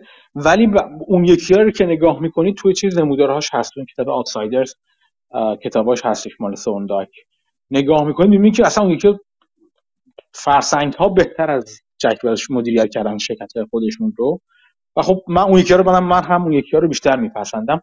ولی خب به هر حال مدیر چیز جالبی بوده. یه کتاب خیلی معروف زند خود زندگی نامه داره اتوبیوگرافی داره فکر کنم چیز. جک ولش و اسم معروفی هست خلاصه ولی آدمای خیلی معروفتری وجود دارن تو مدیریتی مدیریت شرکت ها و مدیریت درست کپیتال الوکیشن درست در واقع مدیریت خیلی بهتری وجود داره براشون. یه توصیه می‌کنم کتاب Outsiders رو بخونید. کتاب بسیار خوبی. نه ترجمه شده به فارسی یا نه ولی واقعا کتاب خوبی هستش. عمیق نیست خیلی. خب چون مثلا هر فصلش مال یه مدیری مثلا تو 20 صفحه یه مدیر رو توضیح میده. یکی از این مدیرا توضیح میده مثلا Lou Simpson رو نمی‌دونم. Lou Simpson نمیگه فکر کنم. John Malone و خود Buffett رو میگه و چند تا دیگر میگه. ولی خب روش درست capital allocation رو نشون که چجوری باید یه مدیر capital allocation کنه. و ارزش آفرینی از طریق capital allocation درست رو نشون میده از طریق خرید شرکت های جدید و اضافه کردن به با پورتفولیوی شرکت که به نظرم روش درست‌تری هست. آره. یه مقاله دیگه جالبی که برنامه داشت در مورد اپل بود. اپل و business در واقع تبلیغات. اول اینجوری شروع کرده بود که با در واقع conference call های شرکت های گوگل و آمازون دیدیم که اوضاع تبلیغات اونقدری هم که خیلی ها فکر می‌کردن بد نبوده. بعد اینجوری ادامه داد که گویا اپل توی هفته گذشته یه position کاری باز کرده با عنوان senior product manager برای demand side platform می‌گفت که حالا اومده بود گمان زنی کرده بود که به احتمال زیاد اپل می‌خواد بیاد یه marketplace ی برای advertisement مثل اون چیزی که Meta و گوگل دارن برای خودش درست بکنه و در ادامه گفته بود که سال گذشته با تغییرات در واقع قوانین حریم شخصی Mac ها و آیفون ها گوشی های آیفون یه مشکلات زیادی برای در واقع گوگل و بیشتر برای Meta یا همون Facebook Apple تونسته بود ایجاد بکنه.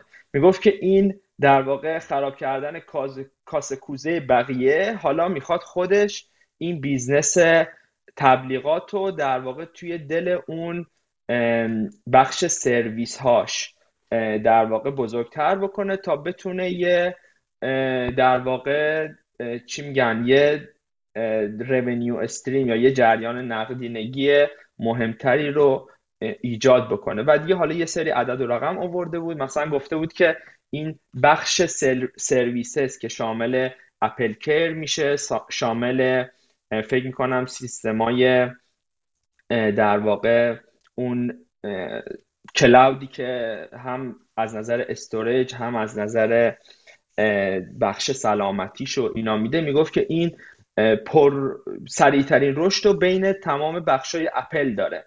و حالا می‌گفت که اپل به احتمال زیاد متمرکز میشه تا بتونه بخش در واقع تبلیغات خودش رو گسترده تر و قوی تر بکنه. و می‌گفت حالا این می‌تونه یه چالشی هم برای گوگل و در واقع بیشتر برای متا حتی باشه که در واقع اپل بخواد بیشتر از اون چیزی که الان هست وارد حوزه تبلیغات بشه. این هم یه مقاله جالبی بود. حالا اگه کسی علاقه داشت می‌تونه در واقع این هم بخونه. آره این چیز این من هم باید بیشتر بخونم راجع به تبلیغات. بعد از اون ایده ای که محسود چند وقت پیش مطرح کرد و دیکام. کلا این این سوال بزرگ پیش میاد دیگه. با قوانین جدیدی که داره گذاشته میشه تبلیغات آنلاین کارش به کجا می‌رسه؟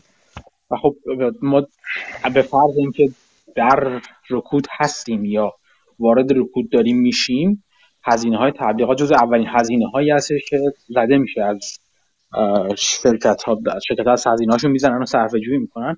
این سوال کلا زمان خوبی است برای فکر کردن به این زمان مناسبتی خوبی است برای فکر کردن به این سوال در مورد مدل کسب و مدل های کسب و کار و شرکت های کسب و کار در زمینه تبلیغات تبلیغات آنلاین مخصوصا. اینکه چطور مقایسه میشن با این با در محیط قانون مقرراتی جدید چطور باید در نظرشون گرفت و باید بررسیشون کرد در مقایسه با سایر شرکتهایی که سنتی تر مثلا به تبلیغات رو میارن. آیا این فرصتی برای اونا هست این قوانین موجود؟ یا نه؟ الان خود خود این تکانه recession و تکانه رکود چه اتفاقی در مورد بازار این کسب و کار ایجاد می‌کنه؟ آیا consolidation ایجاد میشه؟ آیا تغییر جهت ایجاد خواهد شد؟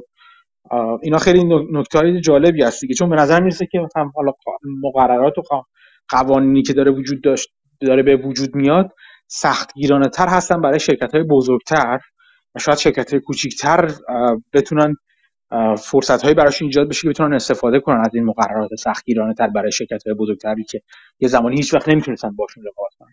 اینا همه چیز اینا همش ایده هایی هستش که برای اینکه بیشتر و بهتر در مورد تبلیغات آنلاین و مدل کسب و کارشون مدل های مختلف کسب و کارشون شرکت هایی توی سم توی زمین فعال هستن و آیندهشون آدم بخونه و فکر کنه بهشون که جالب هست نظر من. دو تا چیز جالب دیگه که دیدم دیشب یه مستندی دیدم جدیدترین مستند بی بی سی در مورد بحثای گرمایش جهانی و شرکت های انرژی و اسم مستنده Big Oil versus World یا شرکت یا های نفتی در مقابل جهان در واقع هست که سه قسمت داشت و اینم جالب بود که قسمت اولش در مورد به اسم در واقع انکار حالا یا دینایل قسمت دومش به اسم شک یا داوت و قسمت سوم به اسم دیلی یا تاخیر انداختن. بود که برای خود من جالب بود که حالا چه روندی طی شد تا شرکت های بزرگ نفت و گاز در واقع اول باور بکنن که گرمایش جهانی یه چیز واقعیه بعد اینو بپذیرن که خودشون هم یه نقشی داشتن و در مورد آخر که بتونن حالا اون سیاست ها برای کاهش گازای انتشار گازهای گلخانه ای رو در واقع توی خودشون در واقع اداپت بکنن. البته دو تا خط داستانی داشت. یه خط داستانی دیگهش هم بحثای سیاسی کنار این مسئله بود که از در واقع رئیس جمهوری کلینتون شروع می‌کرد. بعدش بوش در واقع چه اتفاقاتی افتاده بوده و چه لابیایی این شرکت های بزرگ نفتی بیشتر از طریق معاون اولش که اگه اشتباه نکنم دیک چینی بوده که گویا روابط خیلی نزدیکی با شرکت های نفتی بلخص هالی برتون داشته انجام می شده بعدش اوباما که در واقع حالا اوضاع بهتر شد و در نهایت ترامپ که دیگه حالا معاصرتره و دوباره اومد کاسه کوزه همه رو به هم ریخت و از, از توافق پاریس خارج شد و حتی مدیر عامل اکسان رو در واقع وزیر امور خارجه کرد. یه اینو در واقع خیلی جالب توی این سه قسمت می‌گفت. البته یه جورایی رپورتاژ آگهی هم برای دموکرات ها بود دیگه که حالا انتظارم میره. مورد یه چیز دیگه که جالب بود اون سی ای اوی اگزان قبل از در واقع رکس تیلرسون بود که لی ریموند اگه اشتباه نکنم اسمش بود که خودش یه جورایی سفت و سخت اصلا مخالف گرمایش جهانی بود و می‌گفت عملا چیزی به اسم گرمایش جهانی وجود نداره. اما حالا یه سری مدارک و اینا توی این مستنده نشون می‌داد که حتی اینا برخلاف یافته های خود دانشمندا و محققای داخل شرکت اگزون هم بوده. یعنی می‌گفت که خود شرکت اگزان توی ریپورت های داخلی که داشته آن می‌کرده به این مسئله اما لی ریموند خیلی به شکل پابلیکلی اصلا این قضایا رو منکر می‌شده. و مستند جالبی بود. حالا خیلی به بازار و اینا رفت نداشت ولی به محیط زیست و اینجور مسائل اگه کسی علاقه داره می‌تونه براش جالب باشه. مرسی ممنون. دیگه چی سراغ بعدی. یه مصاحبه ای دیوید روبینستاین توی بلومبرگ Wealth با نلسون پلتز کرده بود که برام جالب بود. کلا خود نلسون پلتز من بعد از اینکه اینو دیدم یه خورده در موردش حالا خوندم و یکی دوتا ویدیو دیدم. به نظر آدم جالبی میاد. حداقل برای خود من جالب بود. از این جهت که یکی از اون اکتیویست اینوستورای شاید کمتر شناخته شده یا حداقل برای خود من کمتر شناخته شده باشه. مورد دوم خیلی کم سر و صدا بودن نلسون پلسه که می‌گفت که هر موقع position ی می‌گیره توی یک شرکتی خیلی سر صدا نمی‌کنه سعی می‌کنه با هیئت مدیره همکاری داشته باشه مسالمت آمیز در واقع پیگیری بکنه این مسائل activism شو. نکته بعدی تخصص نلسون پلتز توی در واقع retailer ها یا حالا consumer staple company ا یا consumer discretionary بود که بیشتر position های activism ی که داشته توی اینجور position توی اینجور شرکت هایی بوده. می‌خوام پیدا بکنم که چند تا مثالشو بزنم. البته خب مهدی مسلما کاملتر می‌تونه در مورد نلسون پلتز توضیح بده. یه چیز جالبی که آره اینجا... مهدی نمی‌تونه مهدی نمی‌تونه در مورد نلسون پلتز توضیح بده. چون منم تازه باش با همین پاد با این گفتگوی برنستین باش آشنا شدم. آه شما آره. تو ش... من خیلی نمیشناختم. من اسمش ولی نمیشناختم. آره تو شرکت های مثل کدبوری هاینز یه یه موقعی توی جی ای پراکترن گمبل و الان توی در واقع شرکت یونیلیور که یکی از شرکت های بزرگ بریتانیایی که باز حالا یه کامنتی که اونجا می‌داد می‌گفت خیلی اینا business شون گسترده است و باید یه مقداری متمرکز تر بشن. یه نکته ای که میگن در مورد نلسون که برای خود من خنده دار بود این بود که مصرف کننده رو خیلی خوب می‌شناسه. چون که حالا به خنده در واقع توی یه پادکستی من میشنیدم می‌گفت که توی هر نسلی از مصرف کننده ها حداقل یه دونه بچه داره. ده تا بچه داره نلسون پلتز و می‌گفت که در مورد هر نسلی از مصرف کننده ها یا مشتری ها که بخواد اطلاعات کسب کنه یکی دو تا بچه داره که بتونه بره نظر اینا رو بپرسه و ببینه که در واقع مصرف کننده چجوری فکر می‌کنه یا سلاقش چیه. اینم یه گفتگوی جالبی بود که حالا شاید بشه گفت یه نکته نقطه مقابل یه کسی مثل چیز میمونه دیگه. کی بود اسمش؟ کارل آیکان میمونه یا اون در واقع بیل اکمن میمونه که اینا همیشه پر سر و صدا و با جنگ و دعوا وارد میشن ولی نلسون پلس سعی می‌کنه همیشه مسالمت آمیز و با همکاری در واقع با هیئت مدیره ها وارد بشه.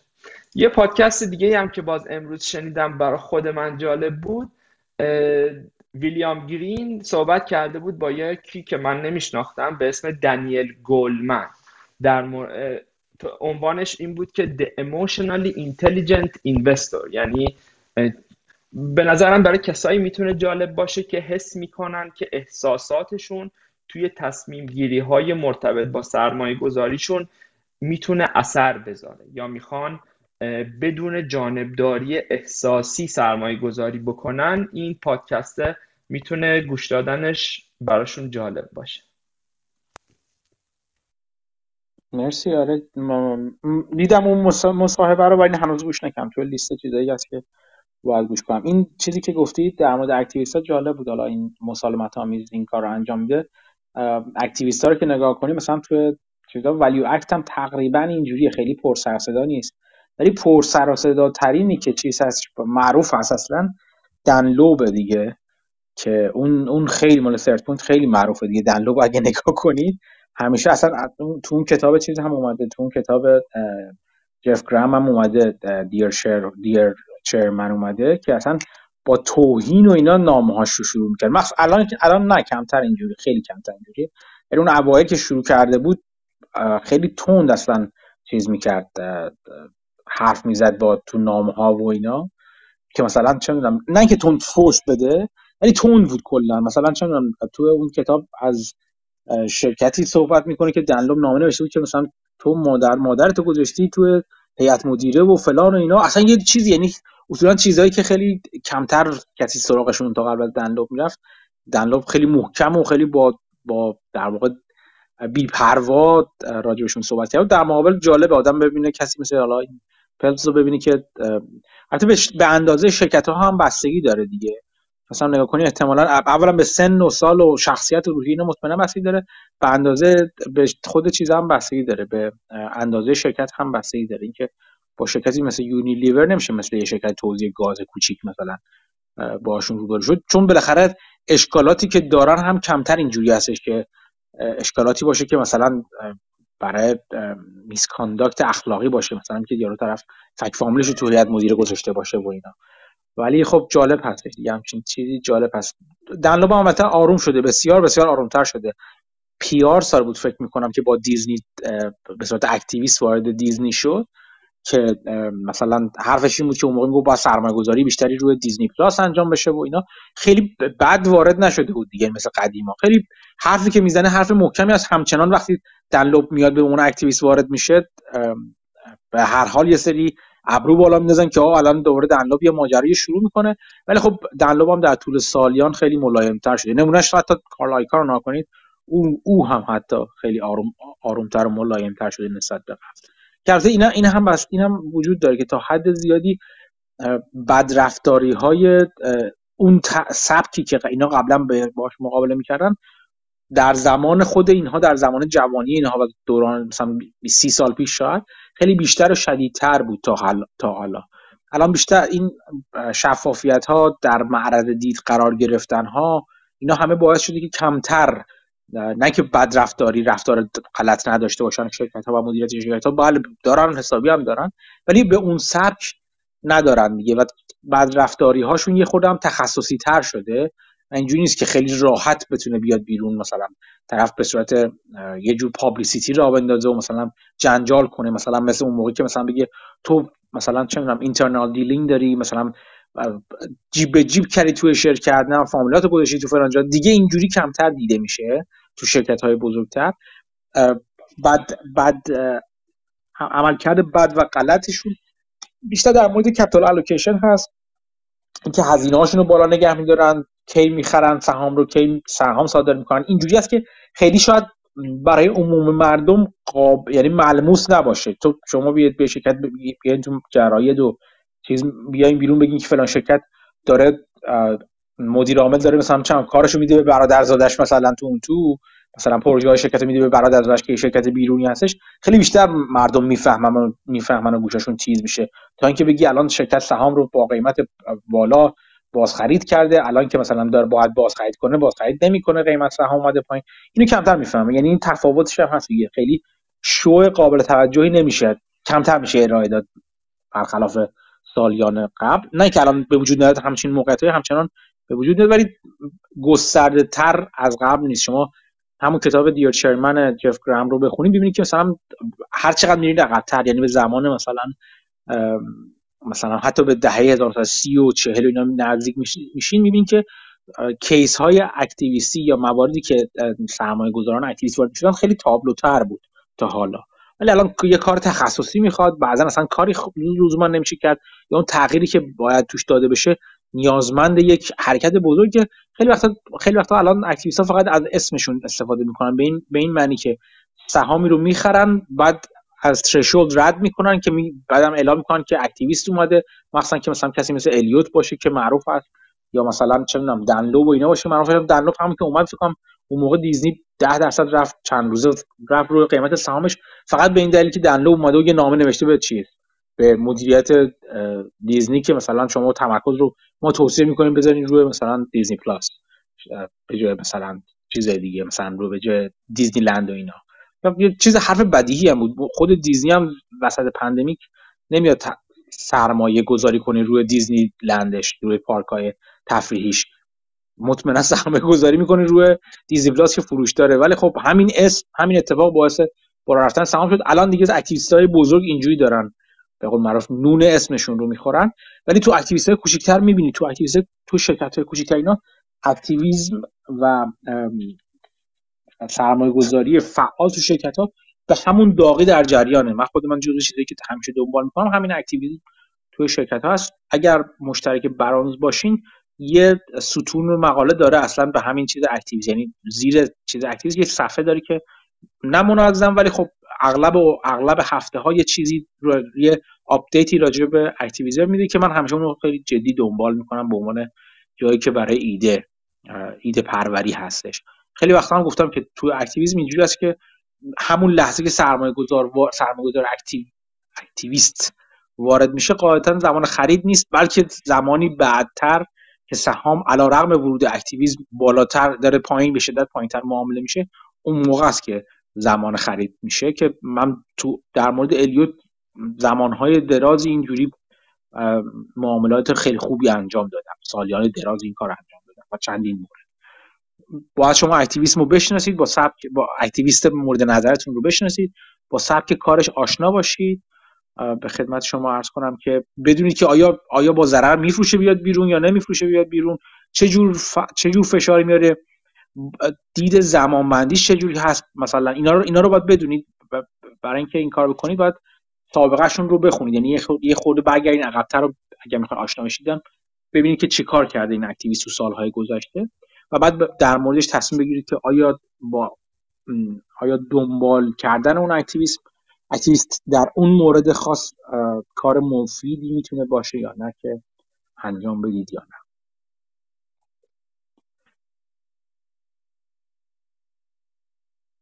خب من دیدم مسعود اونور سوالا رو جواب داد. مرسی مسعود. آره کتاب Outsiders مال که کتاب خیلی مشهوریه. الان اومده توی Business Breakdowns فکر می‌کنم.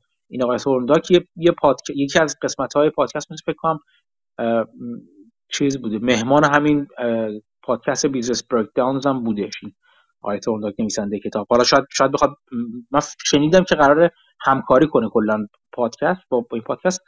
استاد فکر می‌کنم دانشگاه هاروارد بودش که این کتاب Outsiders هم نتیجه تحقیقات دانشجوهای درس درسی بودش که توی MBA Harvard Business Business School میدادش. جمع آوری اونا و افزودن و حالا جرح و تعدیل های کتاب Outsiders آورد بیرون که کتاب خوبی است برای آشنایی نه کتاب خیلی عمیقی نیست ولی یه دید خوبی میده که capital allocation و تخصیص سرمایه درست توسط مدیران چی هست و چجوری باید انجام بشه. پادکست ها که مسعود هم نوشت و وال استریت جورنال آره هم همه سوالا رو مسعود جواب مرسی مسعود یه پادکست هم مسعود معرفی یه پادکست جالب در مورد برندهای خود آمازون. که اونم جالب جالب باشه. من ندیدم لینک رو. مثلا چه پادکستی اون؟ من فقط لینک رو دارم این پادکست هم وال استریت جورناله در مورد برندهای آمازون چیز جالبی میگه. میگه که آمازون چند سال پیش جف بیزوس جمع کرد مدیراشو. گفت که چرا business ی مثل Costco مثلا سی درصد فروشش private brand ه برای ما این پرایوت برندها زیر یکی دو درصده و خب اینو باید ببریم بالا. و خب اون مدیرام دیدن که نمی‌تونن فروش رو ببرن بالا. حالا به دلیل ساختارهای متفاوتی که کاسکو و آمازون داره کاری که کردن این بود که شروع کردن تعداد قلم جنسایی که میفروشن رو به شدت ببرن بالا. تو اردر چند ده هزار شاید بالای صد هزار فکر شصت هزار اگه درست یادم باشه. و خب این خیلی وحشتناک زیاده و برای این کار مثلا وال جورنال یه تحقیق کرده بود که یکی از کالاها رو ثابت کرده که آمازون عملا دزدیده طرح اون طرف رو و خب این nightmare بود عملا خواب وحشتناک بود برای business هایی که می‌خواستن رو آمازون بفروشن چون میترسن آمازون کپیش کنه و خب این برای آمازون خیلی scrutiny هم آورده بود. مثلا تو توی کنگره و اینا مثلا بازخواست می‌کنن که شما طرحهای بقیه رو میدزدین از این حرفا. و با این وجود هم نتونسته بودن خیلی فروش private brand اشون ببرن. بالا فقط از یکی دو درصد آورده بودن 6 7 درصد اگه درست یادم باشه. و خب این تصمیم رو گرفتن اخیرا که خب ما چرا الکی lawmaker ها رو اون قانونگذارا رو از خودمون ناراحت کنیم و فشار بیاریم که جنسای بیشتر داخلی بفروشیم؟ بیایم اصلا این business رو برگرد roll back کنیم این طرح رو و شروع کردن به کم کردن private brand اشون و فقط یه سری چیزا آیتم های خیلی خاص مثل چند باتری کابلی شارژر چیزی. اینجور چیزا رو همچنان خواهند داشت ولی خب دارن استراتژیشون رو کامل عوض می‌کنن چون خیلی جواب نداد و به صرفه نبود و فشارهایی به business شون وارد کرده بود.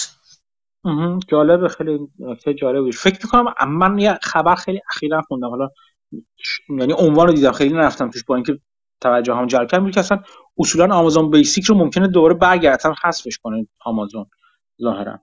نظر خود من این هستش که اینا در راستای اون جدا کردن آمازونی بود که من چند بار به عنوان ایده ازش حرف زده بودم که آمازون cloud و مالتی مدیا رو جدا کنن از آمازون به عنوان retailer online online retailer که در واقع ارزش رو ببرن بالاتر و بذارن آمازون به روش خودش در واقع بره بیشتر روی retailer online retailer ی که حالا لاجستیک سرمایه گذاری می‌کنه نمی‌دونم اینجور چیزا سرمایه گذاری می‌کنه. ظاهرا متوقف شده این این چیز این این روی کرد. شاید یه کار دیگه می‌خوام کنن خرید رومبا هم همینطور است. در راستای این است که همچنان داره به اون حالا توی خانه هوشمندش عملا یک جورهایی همچنان محصولات هوشمند رو توی توی آمازون و بیرون از آمازون نگه میداره. این چیز جالب است. کلا نگاه بزوس به آمازون خیلی خیلی جالب هست. یادم خیلی درس می‌تونی بگیری از بزوس در راستای همه حرفی که می‌زدین سی او جدید آمازون یه حرفی زده بود اخیرا و گفته بود ما می‌خوایم یکم از اون ورهاوس هایی که داریم رو ظرفیتش رو بیاریم پایین رو بفروشیم و اینا. یا دیگه اجاره نکنیم. و خب این باعث شده بود که توی این توی REIT ها که در مورد warehouse قیمت به شدت بیاد پایین که اتفاقی بود که ظاهرا رایج نیست. اینو توی پادکست Motley Fool می‌گفتن.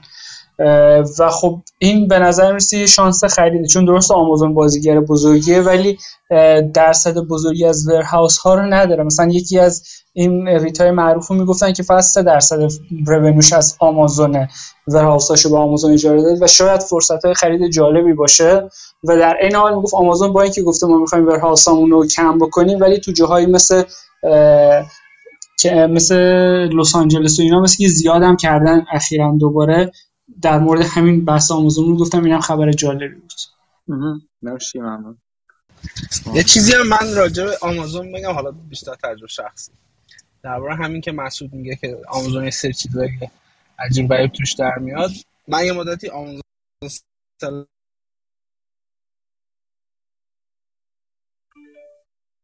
صدا میاد یه تلفن داشتم. آره صدا آره. بعد این یه چیز جالبی که بود مثلا ما همون کالاهایی که بود توی بازار می‌رفتیم دیتا انالیز می‌کردیم با یه عالم اپلیکیشن و سایت که هست. بعد می‌رفتیم خب می همون همونا رو با یک کمی تغییر می آوردیم و سعی می‌کنیم رقابت کنیم با اون آمازون seller های دیگه. و یه چیزی که ما فهمیدیم این بود که خب یه چیز خوب اینه که اون آمازون seller های دیگه کالاشون review منفی بگیره که به نفع ما باشه. و یه چیزی که فهمیدیم که این آمازون seller های دیگه وقتی review منفی می‌گیرن یهو این review منفیه بعد مثلا یه هفته از بین می‌رفت و ما خیلی تعجب می‌کردیم که چرا این از بین رفت.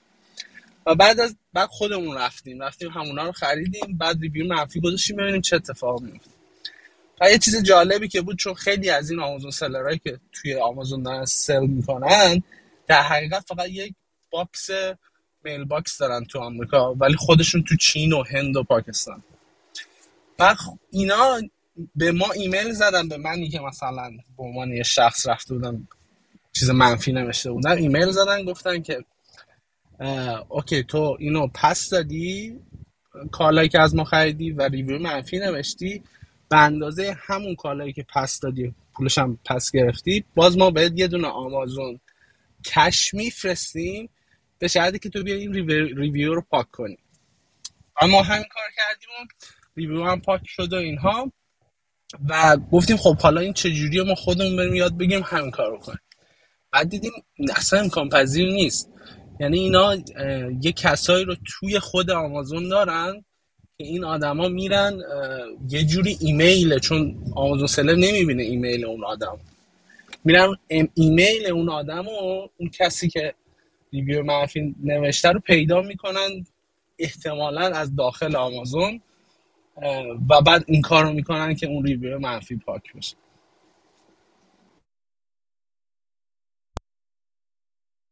جالب بود داره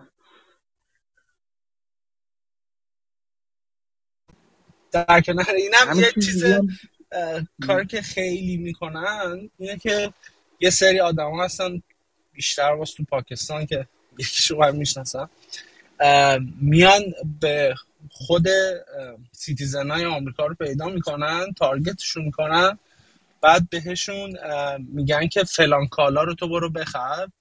فلان کالا رو میری می‌خری و بعد یه عده میان اون, اون کالا رو که می‌خری و میری review می‌نویسی واسش بعد اون کالا رو بهت refund می‌کنن.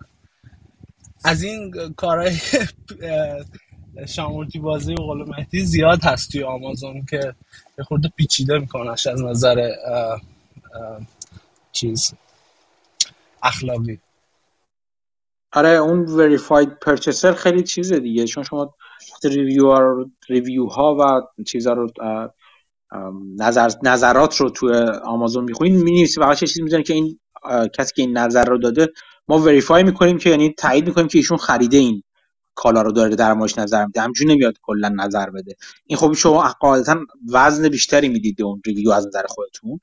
و خب این اینجا یه راهی است که برای خودشون review چی میگم سر verified reviewer در واقع می‌خرن این business ها که اینجوری چیز می‌کنن. چون بعضا من می‌بینم یه مثلا طرف رفته نوشته review مثبت نوشته ولی خیلی generic و اصلا چیزی هم نداره توش مثلا. شما اینو خیلی می‌تونید مقایسه کنید با review منفی. یکی از چیزایی که تو این کتاب چی میگم به کتاب اخیر نسخه اخیر کتاب Influence مال چالدینی هست این که چجوری review های واقعی رو از review های غیر واقعی بشناسید. اینم جالبه دیگه. یه سری چیزایی راه میفته که حالا بیاین با NLP مثلا نه این تو کتاب راجع به NLP ننوشته بود ولی خب این یکی از چیزایی که الان داره انجام میشه. چجوری review ریویو واقعی و از ریویو غیر واقعی تشخیص بده در واقع با NLP Natural Language Processing هست که نکته جالبی ایده جالب و با امین تو چیزی دیگه می‌خواستی بگی؟ نه من تقریبا تموم کردم. مرسی ممنون. خیلی عالی بود. ممنون از سهیل ممنون از امین هر دو خیلی موضوع جالبی رو مطرح کردن. یه بحثی رو من مطرح کردم این هفته یعنی یه سوالی رو مطرح کردم. توی توییت گذاشتم و توی چیزم گفتگو هم نمی‌دونم الان دوست دارید راجبش صحبت کنیم. اینکه آیا خود محصول می‌تونه موت باشه یا خندق دور کسب و کار باشه یا نه؟ دوست دارم نظراتتون رو بشنوم. چه دوستانی که حالا حمید مسعود با سویل بالا هستن چه دوستانی که پایین هستن. من دیدم آرش بود که رفت ظاهرا. آرش صحبتی مطرح کرد بود که شاید الان من فکر آرش دیدم یاد اون سوال افتادم که الان آرش هم رفت. ولی اگه دوست دارید من خوشحال میشم نظر نظر شما رو هم بدونم.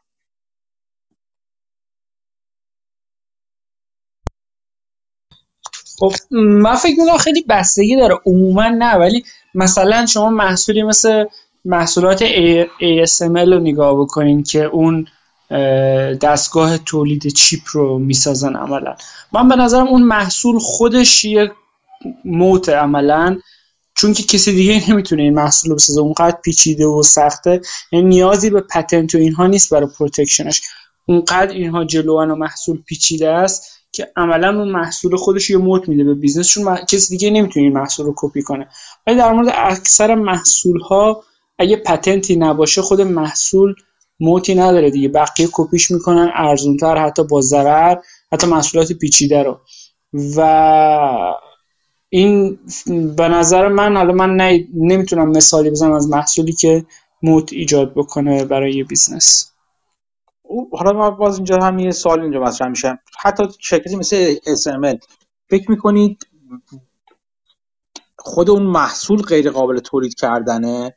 یا اینکه تا سرمایه گذاری بخواد انجام بشه اون محصول تولید بشه نسل بعدی اومده که در واقع یه قدم عقبتره. کدومی کردیم جفتش من فکر می‌کنم. یکی اینکه تا سرمایه گذاری بشه و این محصول باز تولید بشه اگه بشه خیلی سال میگذره یعنی واقعا دیره.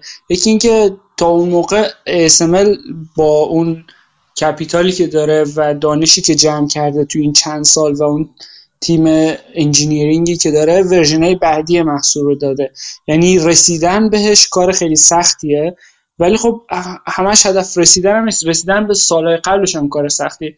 چین الان به خاطر تحریمایی که هست چندین ساله داره سعی می‌کنه که تو این زمین های کاری بکنه. ولی فقط سرمایه گذاری نمی‌تونه به راحتی محصولی رو باز تولید کنه شبیه محصول ASML درسته درسته. این دقیقا مثال چین مثال خیلی خوبی است که با اینکه تلاش داره می‌کنه ولی نمی‌تونه نتونسته این کار رو انجام بده تا حالا.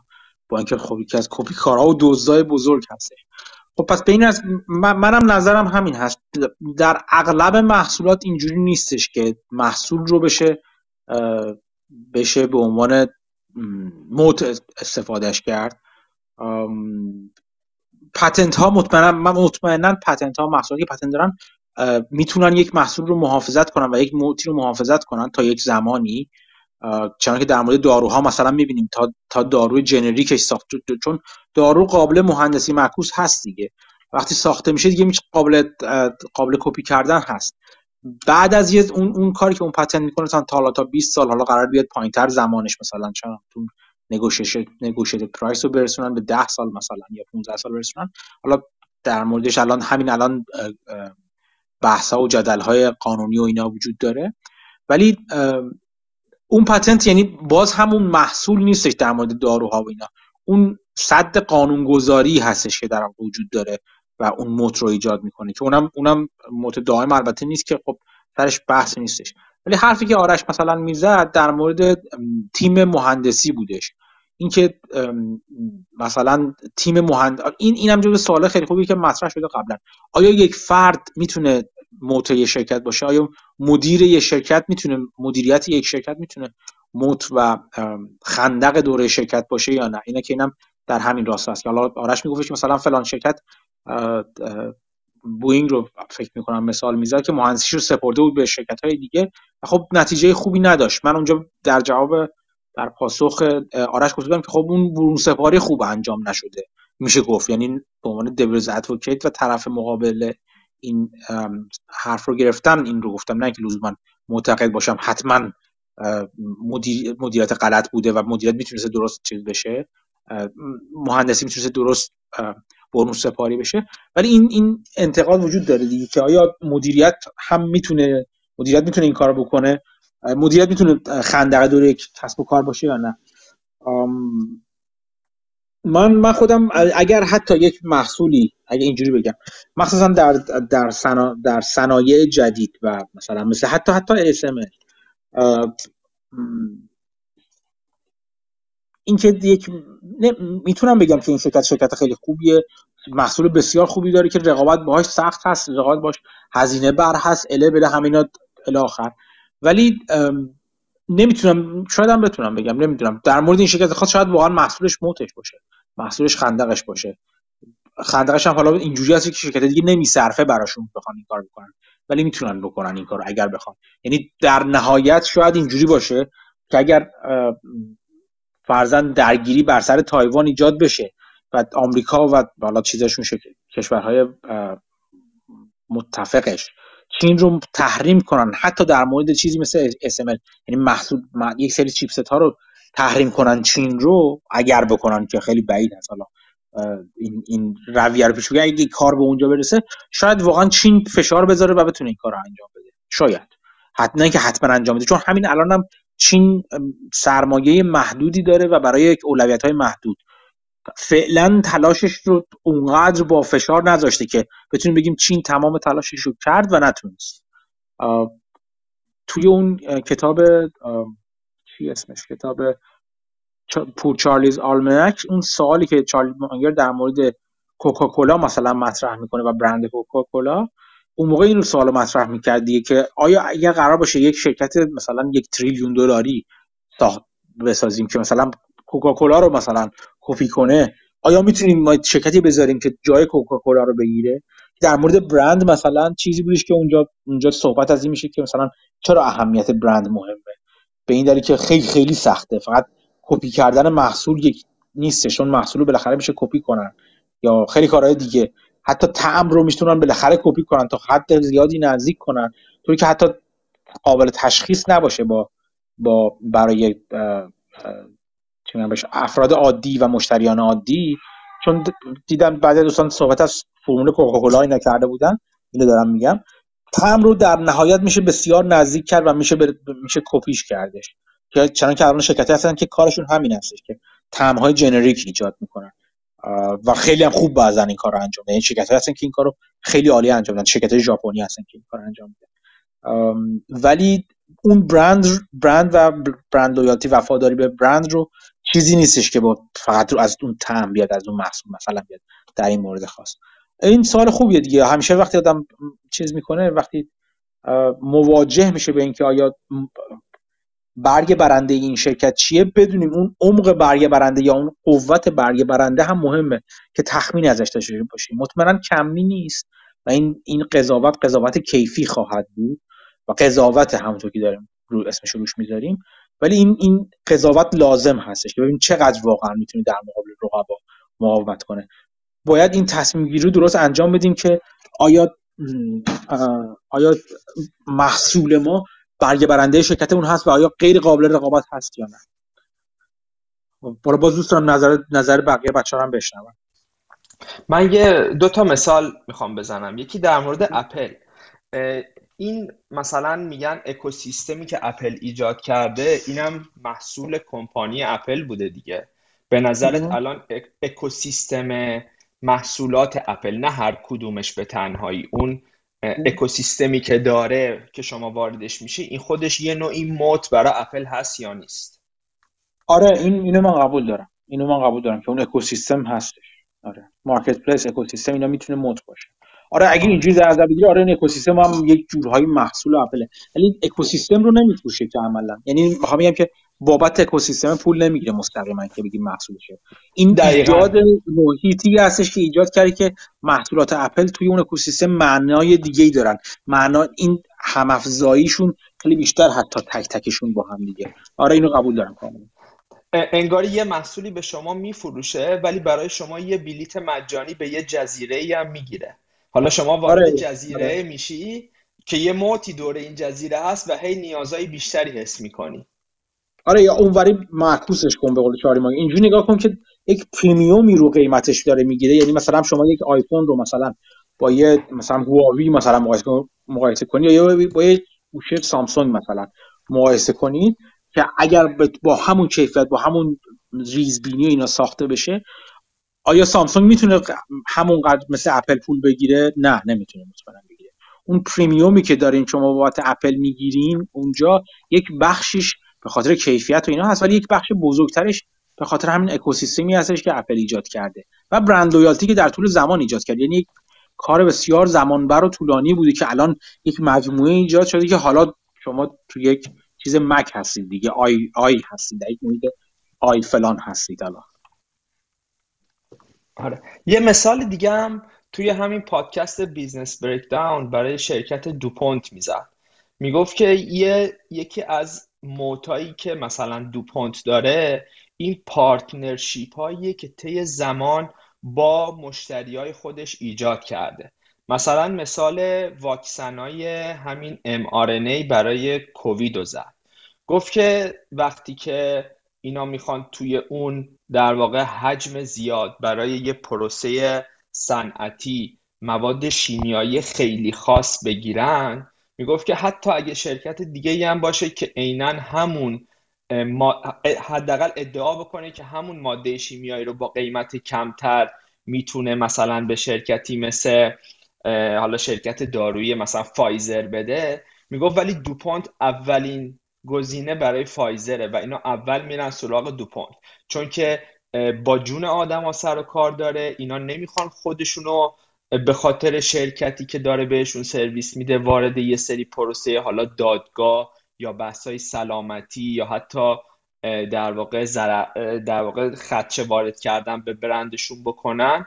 و اینکه اینا طی زمان اون اعتماد متقابل بین اون شرکتی که مثلا مواد اولیه شیمیایی رو برای حالا این شرکت داروسازی فراهم می‌کنه طی زمان ایجاد شده. اینم خودش یه بخشی از اون موتیه که مثلا شرکت دوپونت داره. علاوه بر اینکه مثلا برای محصولات شیمیایی حالا تحقیق و توسعهش هزینه بر گرونه و یه سری از ماده ها هم که با patent اینا محافظت میشن که حالا اشاره کردی.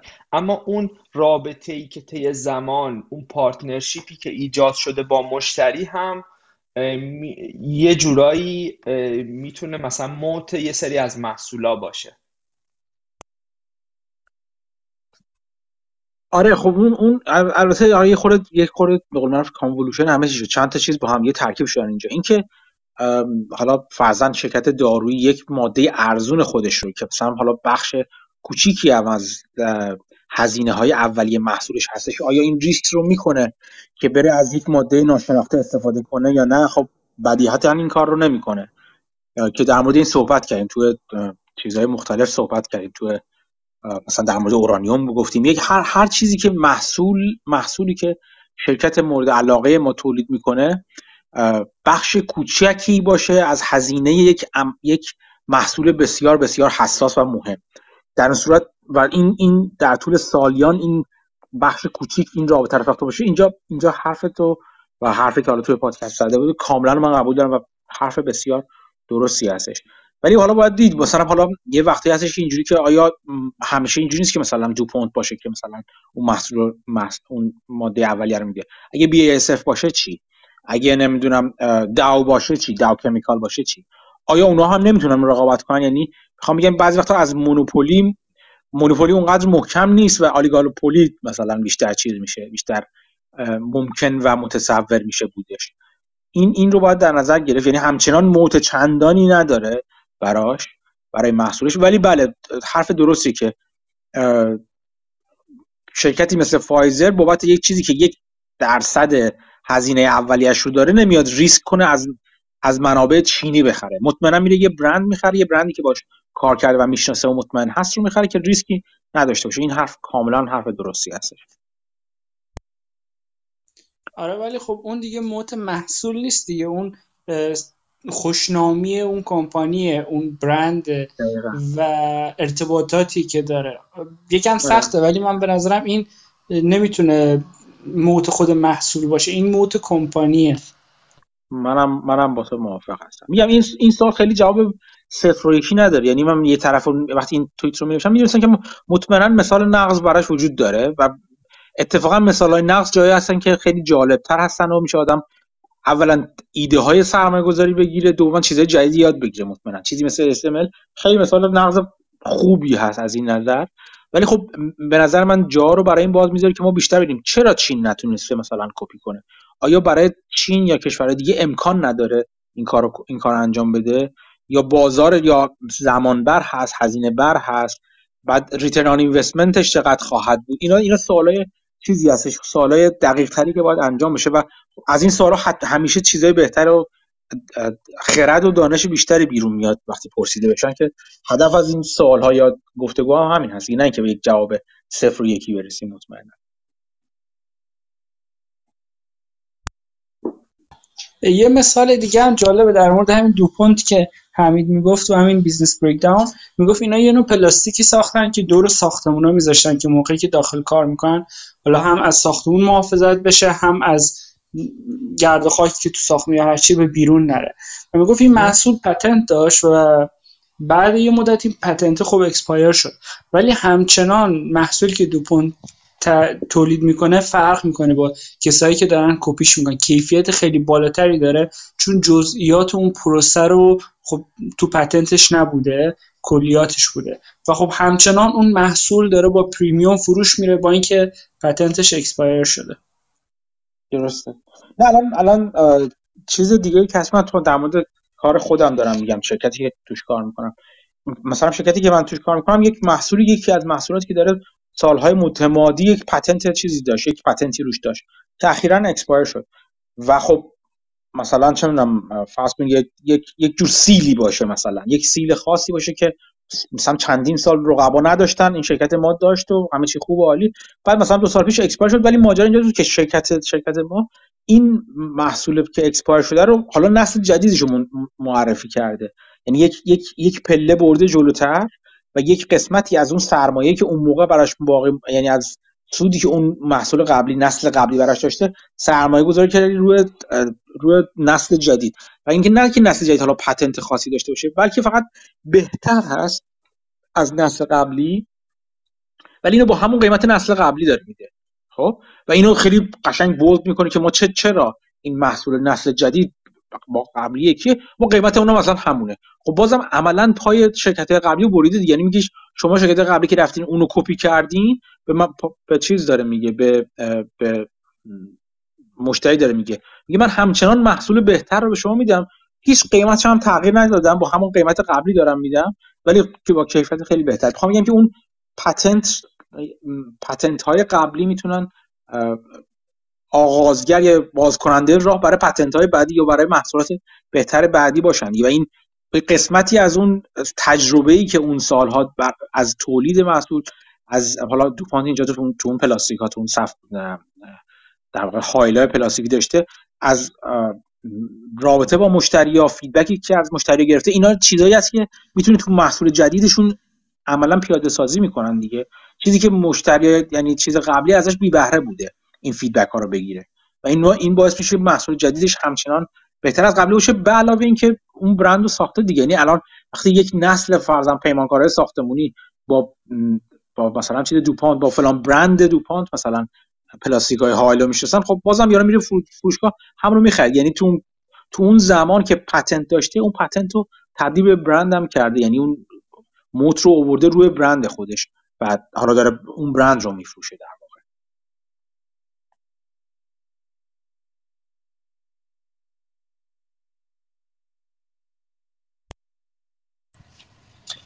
به نظر منم همینجور که مهدی بهش اشاره این بهترین راه برای اینکه بفهمیم که این محصول moat داره یا نداره همینه که بیایم از طریق همین روش هایی که monopoly رو چهار قسمت می‌کنیم. میگیم monopoly oligopoly monopolistic competition و perfect competition.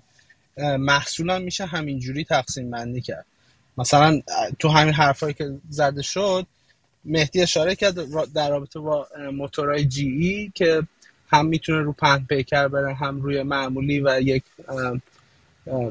برتری داره نسبت به رقباش. الان مثلا اونو می‌تونی تو مونوپولی بذاری یا تو آلیگاپولی بذاری و اینجوری بچ... اینجوری بشه تقسیمش کرد. ولی در مورد اون مسئله اپل که حمید اشاره می‌کنه به نظر من درسته که اون سر iOS و مک و ایناش یا اون سیستمش توی monopoly حساب میشه. ولی خود آیفون خود محصول آیفون می‌تونه تو monopolistic competition حتی باشه. مثلا من دیدم این شیائومی و اون هواوی خیلی گوشی های با کیفیت و خوبی هست ولی الان اجازه ورود به بازار آمریکا رو به, به شکل کامل ندارن. بهشون اجازه نمیدن توی آمریکا گارانتی بدن فروش مستقیم بکنن.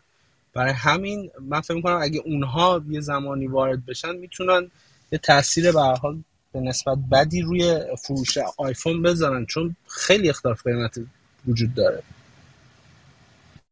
البته من یه, یه چیزی رو بگم اون در مورد جی ای اینجوری که یک موتور جی روی هم پن پیکر بره هم روی در واقع هواپیمای کوتاه برد بره.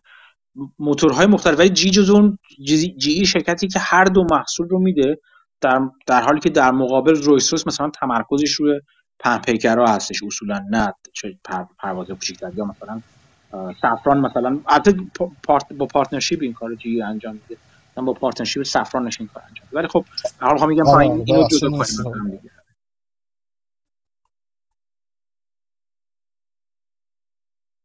خب اینم از این. من یک چیز کوچیکم فقط اشاره کنم حالا تو خبرنامه بیشتر نیستم راجبش احتمالاً. حالا ببینم چند تا موضوع رو می‌خوام راجبش حرف بزنیم. راجب راجب این چیز کسی دیگه می‌خواد صحبتی بکنه؟ یا بگذرم و برم سراغ موضوع بعدی که می‌خواستم راجبش حرف بزنم. خب. یه یه چیزی هم خواستم راجع به چیز الان اروپا بگم. یه اشاره کوچیکی به وضعیت اروپا بکنم که همچنان بدبیاری هم داره همزمان میشه با چیزش با عملکردهای نتایج عملکرد قبلیشون که حالا جالب که چیز جالبی نیست البته خب وقتی میگه مردم در رنج و عذابن. ولی قابل توجه هست برای بررسی. اینجوری شاید اسمشو بذاریم. چیز درستری باشه. اونم این هستش که اخیرا فرانسه چیز آتپوت انرژی هسته هم انرژی هسته هم داره میاد پایین به دلیل اینکه دما چون دمای هوا رفته بالا دمای آب رودخونه هم رفته بالا و از برای خنک خنک کردن نیروگاه هسته‌ایش استفاده می‌کنه فرانسه از رودخونه هاش این چیزش آتپوتش آورده پایین بخاطر نمی‌تونه به اندازه قبل خنک کنه. چرا؟ چون اگه بخواد هم همون جوری آتپوت قبلی داشته باشه باید دم مجبور خواهد بود که قبول کنه دمای آب رودخونه‌اش بره بالاتر تو اون مناطقی که ازشون استفاده می‌کنه برای خنک سازی راکتورهاش و این کار به محیط به, به اکوسیستم اون منطقه اون قسمت از رودخانه آسیب می‌زنه و این کار رو نمی‌تونه بکنه. حالا تا توی چندین سال گذشته فرانسه صادر کننده انرژی بوده و حالا ظاهرا داره تبدیل میشه به وارد کننده انرژی از کشورهای مثل اسپانیا و اینا. این ماجرا ماجرا است که توی چیز هم وجود داره توی سوئیس هم وجود داره. سوئیس البته فقط بعدش این است که برای سوئیس موقتی هستش و نمی‌تونه به فرانسه صادر کنه حالا. انرژی یعنی برق هسته خودش رو. باز در مورد سوئد هم نروژ فکر می‌کنم. نروژ هم وجود داره که اونم یه سری چیزهای دیگه براش به وجود این می‌خوام این ماجرای گرم شدن گرم بودن هوای این تابستون داره مزید بر علت میشه برای کشورهایی که گاز ندارن یا مثلا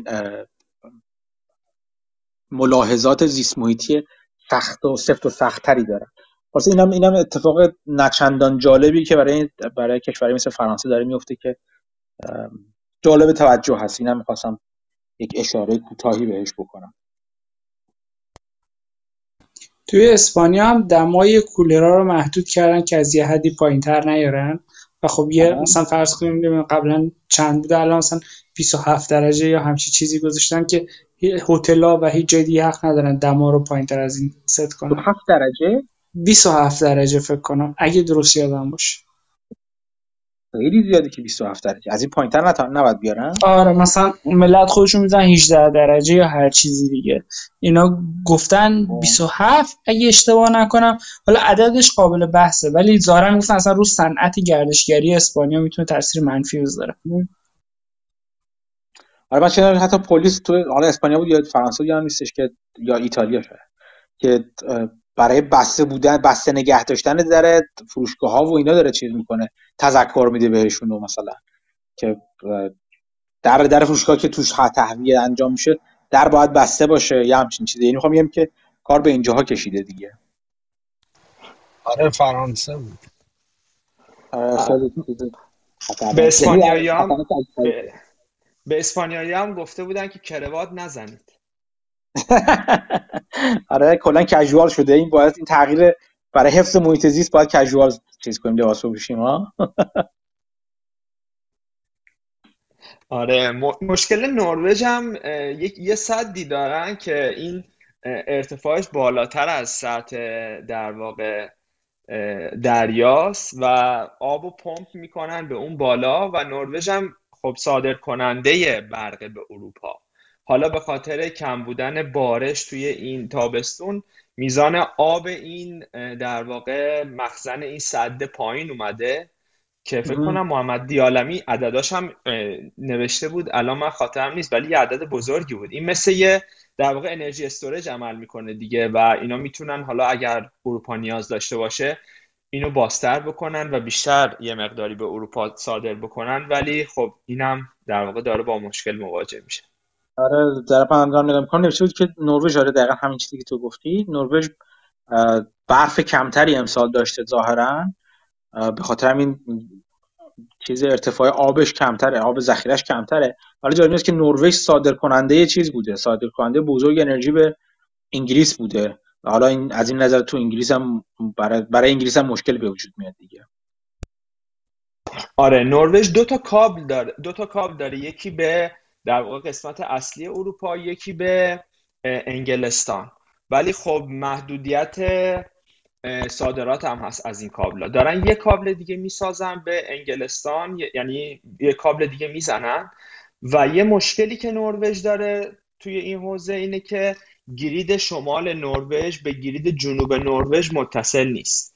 و حالا شرکت های انرژی دارن پروژه های خیلی زیادی توی شمال نروژ برای آفشور ویند در واقع یا با پروژه های بادی فراساحلی انجام میدن. اما این گرید شمالی که حالا برق زیادی هم تولید می‌کنه چون اونجا هم برقابی بیشتره هم آفشور ویند زدن به گرید جنوبی که می‌تونه به اروپا و انگلیس صادرات انجام بده متصل نیست. یعنی یکی از چالش های نروژ هم همینه.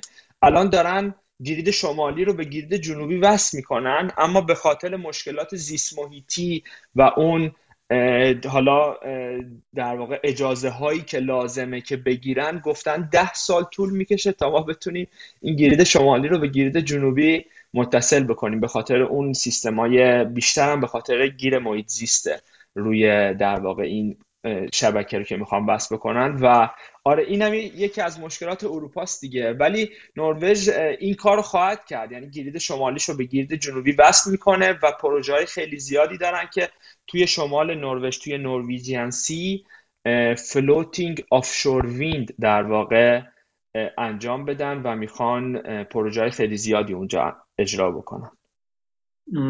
این جالب من چیزی که الان رو نگاه می‌کنم. تا اینجای سال بزنم تا چه تاریخ بوده این یک لحظه من زوم کنم این تصویر رو ببینم اینجا. electricity gigawatt. هیچ فقط year to date زده. حالا من فرض می‌کنم که این جدید هستش. چون می‌دونم از یک توییت جدید این این آمار رو برشتم. توش نوشته که از ابتدای سال تا حالا امسال به خاطر همین موج گرما تو اروپا یک و شیش دهم درصد کمتر اروپا تونسته انرژی رینیوبل تولید کنه.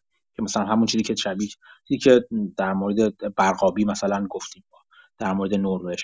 و این علا رقم این که هم باد بهتری داشته هم از نظر سولار چیز بیشتری بوده کپاسیتی یا ظرفیت بیشتری در واقع نصب شده بوده.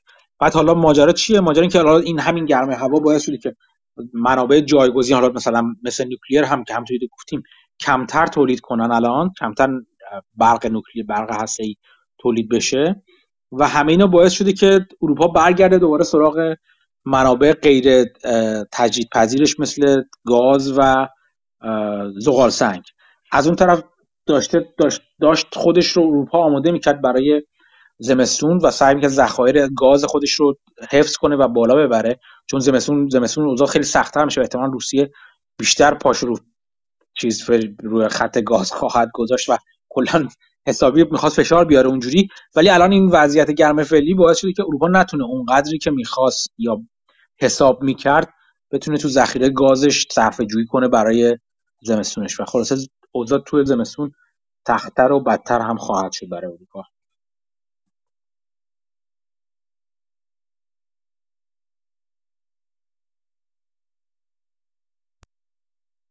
یه پادکستی هم جورنال چند روز پیش داده بود همون پادکست د جورنال از وال استریت جورنال در مورد همین بحث که اروپا برخلاف میلش مجبور شده به خاطر همین مشکلاتی که گفتیم دوباره به سمت زغال سنگ بره. و نکته جالبی که داشت می‌گفت که امسال و سال آینده بیشتر از هر سالی در تاریخ زغال سنگ داره تو دنیا استفاده میشه. و می‌گفت که این می‌تونه برای بحث محیط زیست فاجعه باشه و کسی فکرشو نمی‌کرد که زغال سنگ دوباره اینجوری رو بیاد ولی خب دیگه این اتفاقی که افتاده.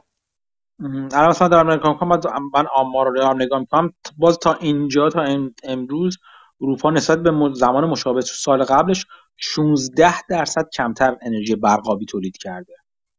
که نکته بسیار بسیار جالب توجهی هستش.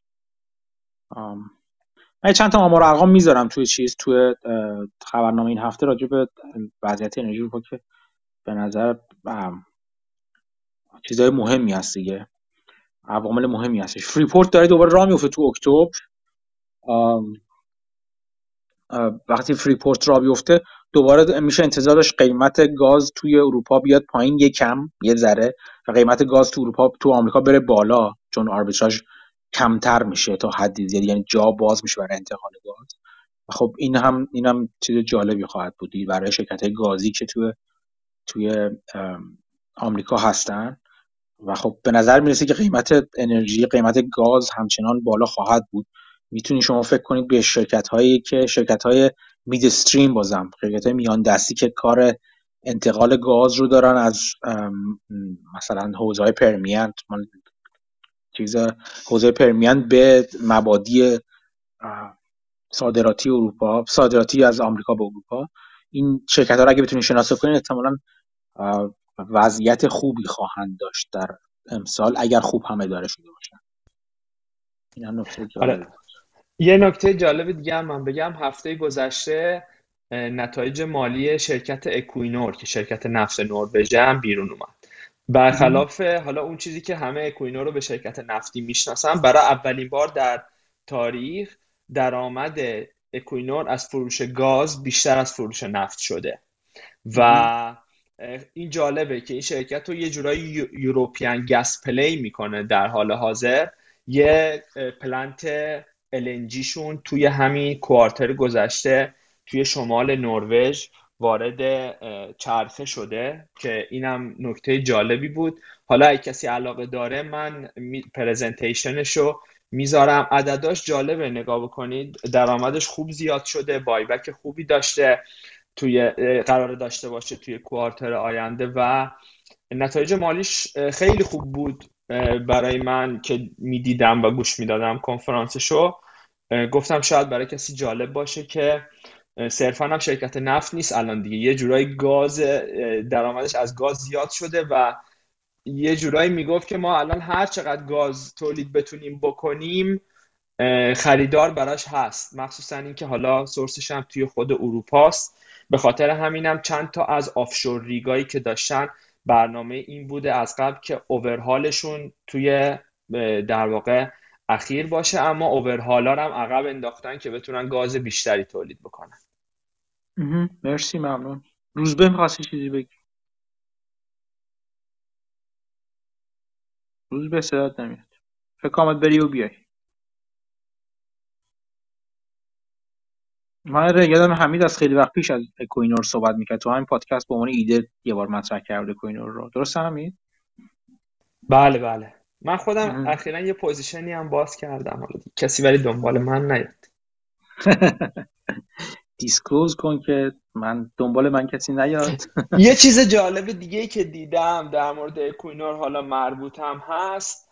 یه جایی میخوندم که پیش بینی می‌کنن که بازار یعنی market total addressable market carbon capturing and storage یا CCS تا سال 2050 به 5 تریلیون دلار توی دنیا برسه. عدد خیلی جالبیه و به نظرم خوبه. اگر کسی داره سرمایه گذاری روی شرکت هایی حالا حوزه انرژی می‌کنه اینم یه زمینه جدیده که شرکت ها می‌تونن توش نقش زیادی ایفا بکنن و به نظر من رگولیشن و قانونگذاری ها هم خیلی در مورد این مسئله مخصوصا توی اروپا و امریکا بیشتر خواهد شد و شرکت هایی که مزیت رقابتی داشته باشن توی این زمینه می‌تونن گزینه خوبی برای حالا سرمایه گذاری بلند مدت باشن.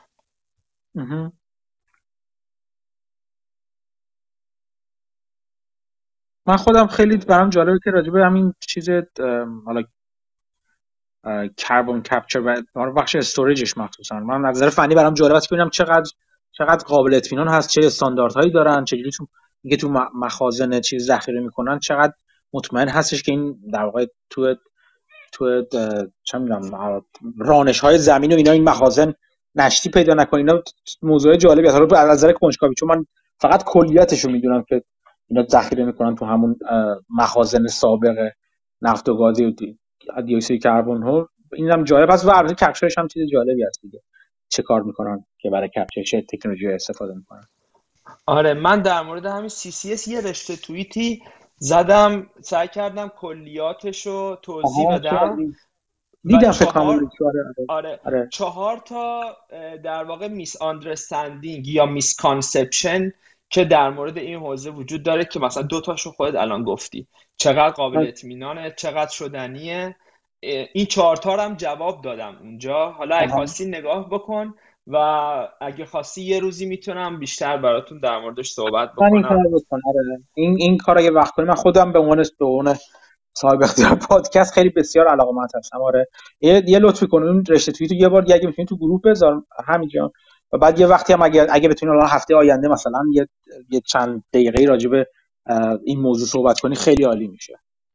هفته آینده فکر نمی کنم چون به احتمال زیاد موقعی که دارید صحبت می‌کنید من توی راه باشم. ولی هفته آره, آره هفته بعدش هفته بعدش می‌تونم. و این رشته توییته به نظرم خیلی برای جالب خواهد بود. البته سهیلم زیر رشته توییته چند تا سوال خوب پرسید. منم سعی کردم تا می‌تونستم شفاف جوابشو بدم. اون جواب اون سوال جوابارم اگه بخونی برات باز می‌تونی یه چند تا از سوالایی که تو ذهنت جواب بده. خیلی ممنون. آره آره. ولی حالا ببین ببین چه جوری هر وقت که صبح وقتشو داشتی با هم دیگه یه بار تو تو گروه یکی از این گفتگوها با هم دیگه حرف بزنیم حتما. من دو تا رشته توییتو الان شیر می‌کنم. اگه خواستید اینا رو نگاه بکنید براتون یه سری از سوالاتتون رو جواب میده. مرسی ممنونم. روز به رفتی اومدی. برام میاد صدات احتمالا. سلام امیدوارم صدام بیاد. آره میاد. میاد. آره. ممنون از بچه من فقط می‌خواستم یک کوچولو در مورد وضعیت بلبشوی انرژی که میگید اضافه کنم که جالب بود که با همین وضعیت گرمایش هوا و وضعیت کم بوده بارش توی آلمان غیر از اینکه زغال سنگ هم 50 درصدش رو از روسیه وارد می‌کردن یعنی اونم یه چیز اضافه بر نفت و گاز. زغال سنگ هم حسابی وابسته بود به روسیه. از نظر وارداتشون هم مشکل پیدا کردن. چون سطح رودخونه راین اومده پایین و کشتی ها نمی‌تونن کامل بار بکنن. مجبور شدن که ظرفیتشون سی درصد کمتر بار بکنن. اینم جالب بود بسه من که گرم شدن و بارش کم توی چیزای اضافه این شکلی هم مشکل دو برابر به وجود آورده. آره آره این اینا نکته خیلی خوبی بود. آره دقیقا من توی بر مورد محصول چیز چه ورودی چه خروجی بی آلمان نوشته بودم. یه یه توییت ریتوییت کرده بودم توی توییتر. اونم همینطور. خیلی خیلی خیلی وضعیت بغرنجه به نظر من برای آلمان. عملا بار اقتصاد آلمان روی صنعت آلمان میگذره و از همه طرف داره الان به آلمان داره فشار میاد. خیلی وضعیت چیزی داره سنگین و بدی داره آلمان الان. سختی داره. حالا نمیگیم بد حالا بد که هست البته ولی اینکه خیلی خیلی از هر جهت اوضاع آلمان داره سخت میشه. همش تفسیر خودشون نیست البته. یعنی نه که همش خود کرده نیست بعضیشون تبعات کاری تصمیماتی که قبلا گرفتن حالا میشه اینو دید اینجوری که تبعات تصمیم غلط یا درست کاری نداریم. به حال نتایج اون تصمیم و بعضی هم بعد شانسی هست دیگه. یعنی بعد بعد اقبالی هایی که مثل حالا همین گرم, گرم بودن هوا و اینا وارد میشه. این این خیلی درس خوبی حالا برای همه ما چه تو مثلا چه تو سرمایه گذاری و اینا که هیچ سیستمی رو تا نهایتش نباید فشارش داد دیگه. همیشه باید یه ظرفیت اضافه ای براش در نظر گرفت اون ظرفیت اضافه اگه نباشه یه وقتهایی که حتما به وجود خواهد اومد یه زمانهایی که حتما پیش خواهد اومد ممکنه لطمه های برگشت ناپذیری به سیستم بزنه. اینجوری نیست فقط بگیم که خب ما یه سال مثلا حالا ما تو جی دی مون کم میشه یا یه سال فلان چیزی رو نداریم اینا. این این اتفاقات می‌تونه بعضی از تغییرات و تاثیراتی که داره برگشت ناپذیر باشه یا حداقل در کوتاه مدت برگشت ناپذیر باشه که خیلی خیلی حساس می‌کنه این قضیه رو. ببینیم که حالا آلمان چطوری از این ورته عبور می‌کنه. آره کاملا درسته. یه چیزی که واسه من حالا همین که دارم اینجا زندگی می‌کنم و به طور مستقیم واسم مهمه و از طرفش هم تاریخی هم واسم جالبه. اینه که ببینم که خب این بعد از 16 سال اینایی که حزب او با خانم مرکل قدرت در دست داشتن دولت عوض شد و یه کوالیشن یه کوالیشن چی میشه؟ از سبزا و اسپیده و افتپ قدرت گرفتن. حالا اعتلاف بله. اعتلافی از این سه تا حزب قدرت گرفتن و حالا همون بعد دیدش آدم باید ببینه که مثلا این حزب پوفیوزای نجات پرست آفته از این وسط قدرت می‌گیرن یا نه بعید نیست که بگیرن یک حزب میانه رو رفتار رفتاری انجام بده باز غلط درستی نمیشه گفت در بعد از اتفاق می‌تونیم بگیم غلط بوده یا درست بوده. ولی این خیلی مهمه که یک یه یه حزب میانه رو بابت یک کاری که یک تاثیرش یه تاثیر به نظر کوتاه مدت میاد ممکنه در واقع اون تاثیر کوتاه مدت برگشت ناپذیر بشه.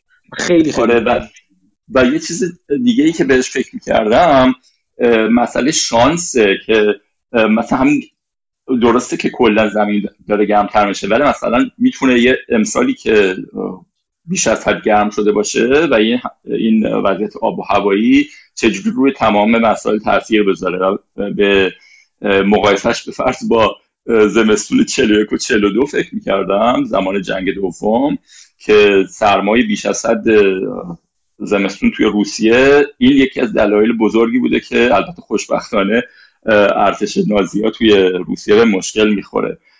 و داشتن نگاه می‌کردن که الان با آب و هوا دوباره چجوری داره کمک روسیه می‌کنه یه جورایی و این بامزه و جالبه که تغییرات آب و هوایی هم چجوری به نفع به نفع کنه آره. آره. این همیشه به نظرم باید روی بدشانسی حساب کرد نه روی خوششانسی دیگه یعنی باید شما حساب کنید حتما حتما بدشانسی رو میره مورفیزلا که اگر اتفاق بدی ممکن باشه بیفته حتما اون اتفاق بد میفته حساب کنید توی محاسبات حالا استراتژی و تصمیم گیری نه اینکه نه هم اتفاق نیفته. این خیلی خودشو داره الان قشنگ نشون میده دیگه. خب اینم از این. فکر کنم یه کم کم به زمان سه ساعت رسیدیم ما. به موضوع خیلی جالب و متنوعی و مطرح کردیم. بازم از همه دوستان که تو گفتگو شرکت کردن تشکر می‌کنم. من خودم خیلی استفاده کردم و یاد گرفتم. امیدوارم برای شما هم مفید بوده باشه. این گفتگو همونطور گفتم ضبط شده. توی پلتفرم های پادکست پادگیر مختلف هر پلتفرمی که گوش می‌کنید ازش که Castbox Google Podcast Apple Podcast همه چی می‌تونید دنبال کنید. کافیه جستجو کنید. پادکست پرسه زنی در بازار می‌تونید پیداش کنید. عضو خبرنامه هم بشید.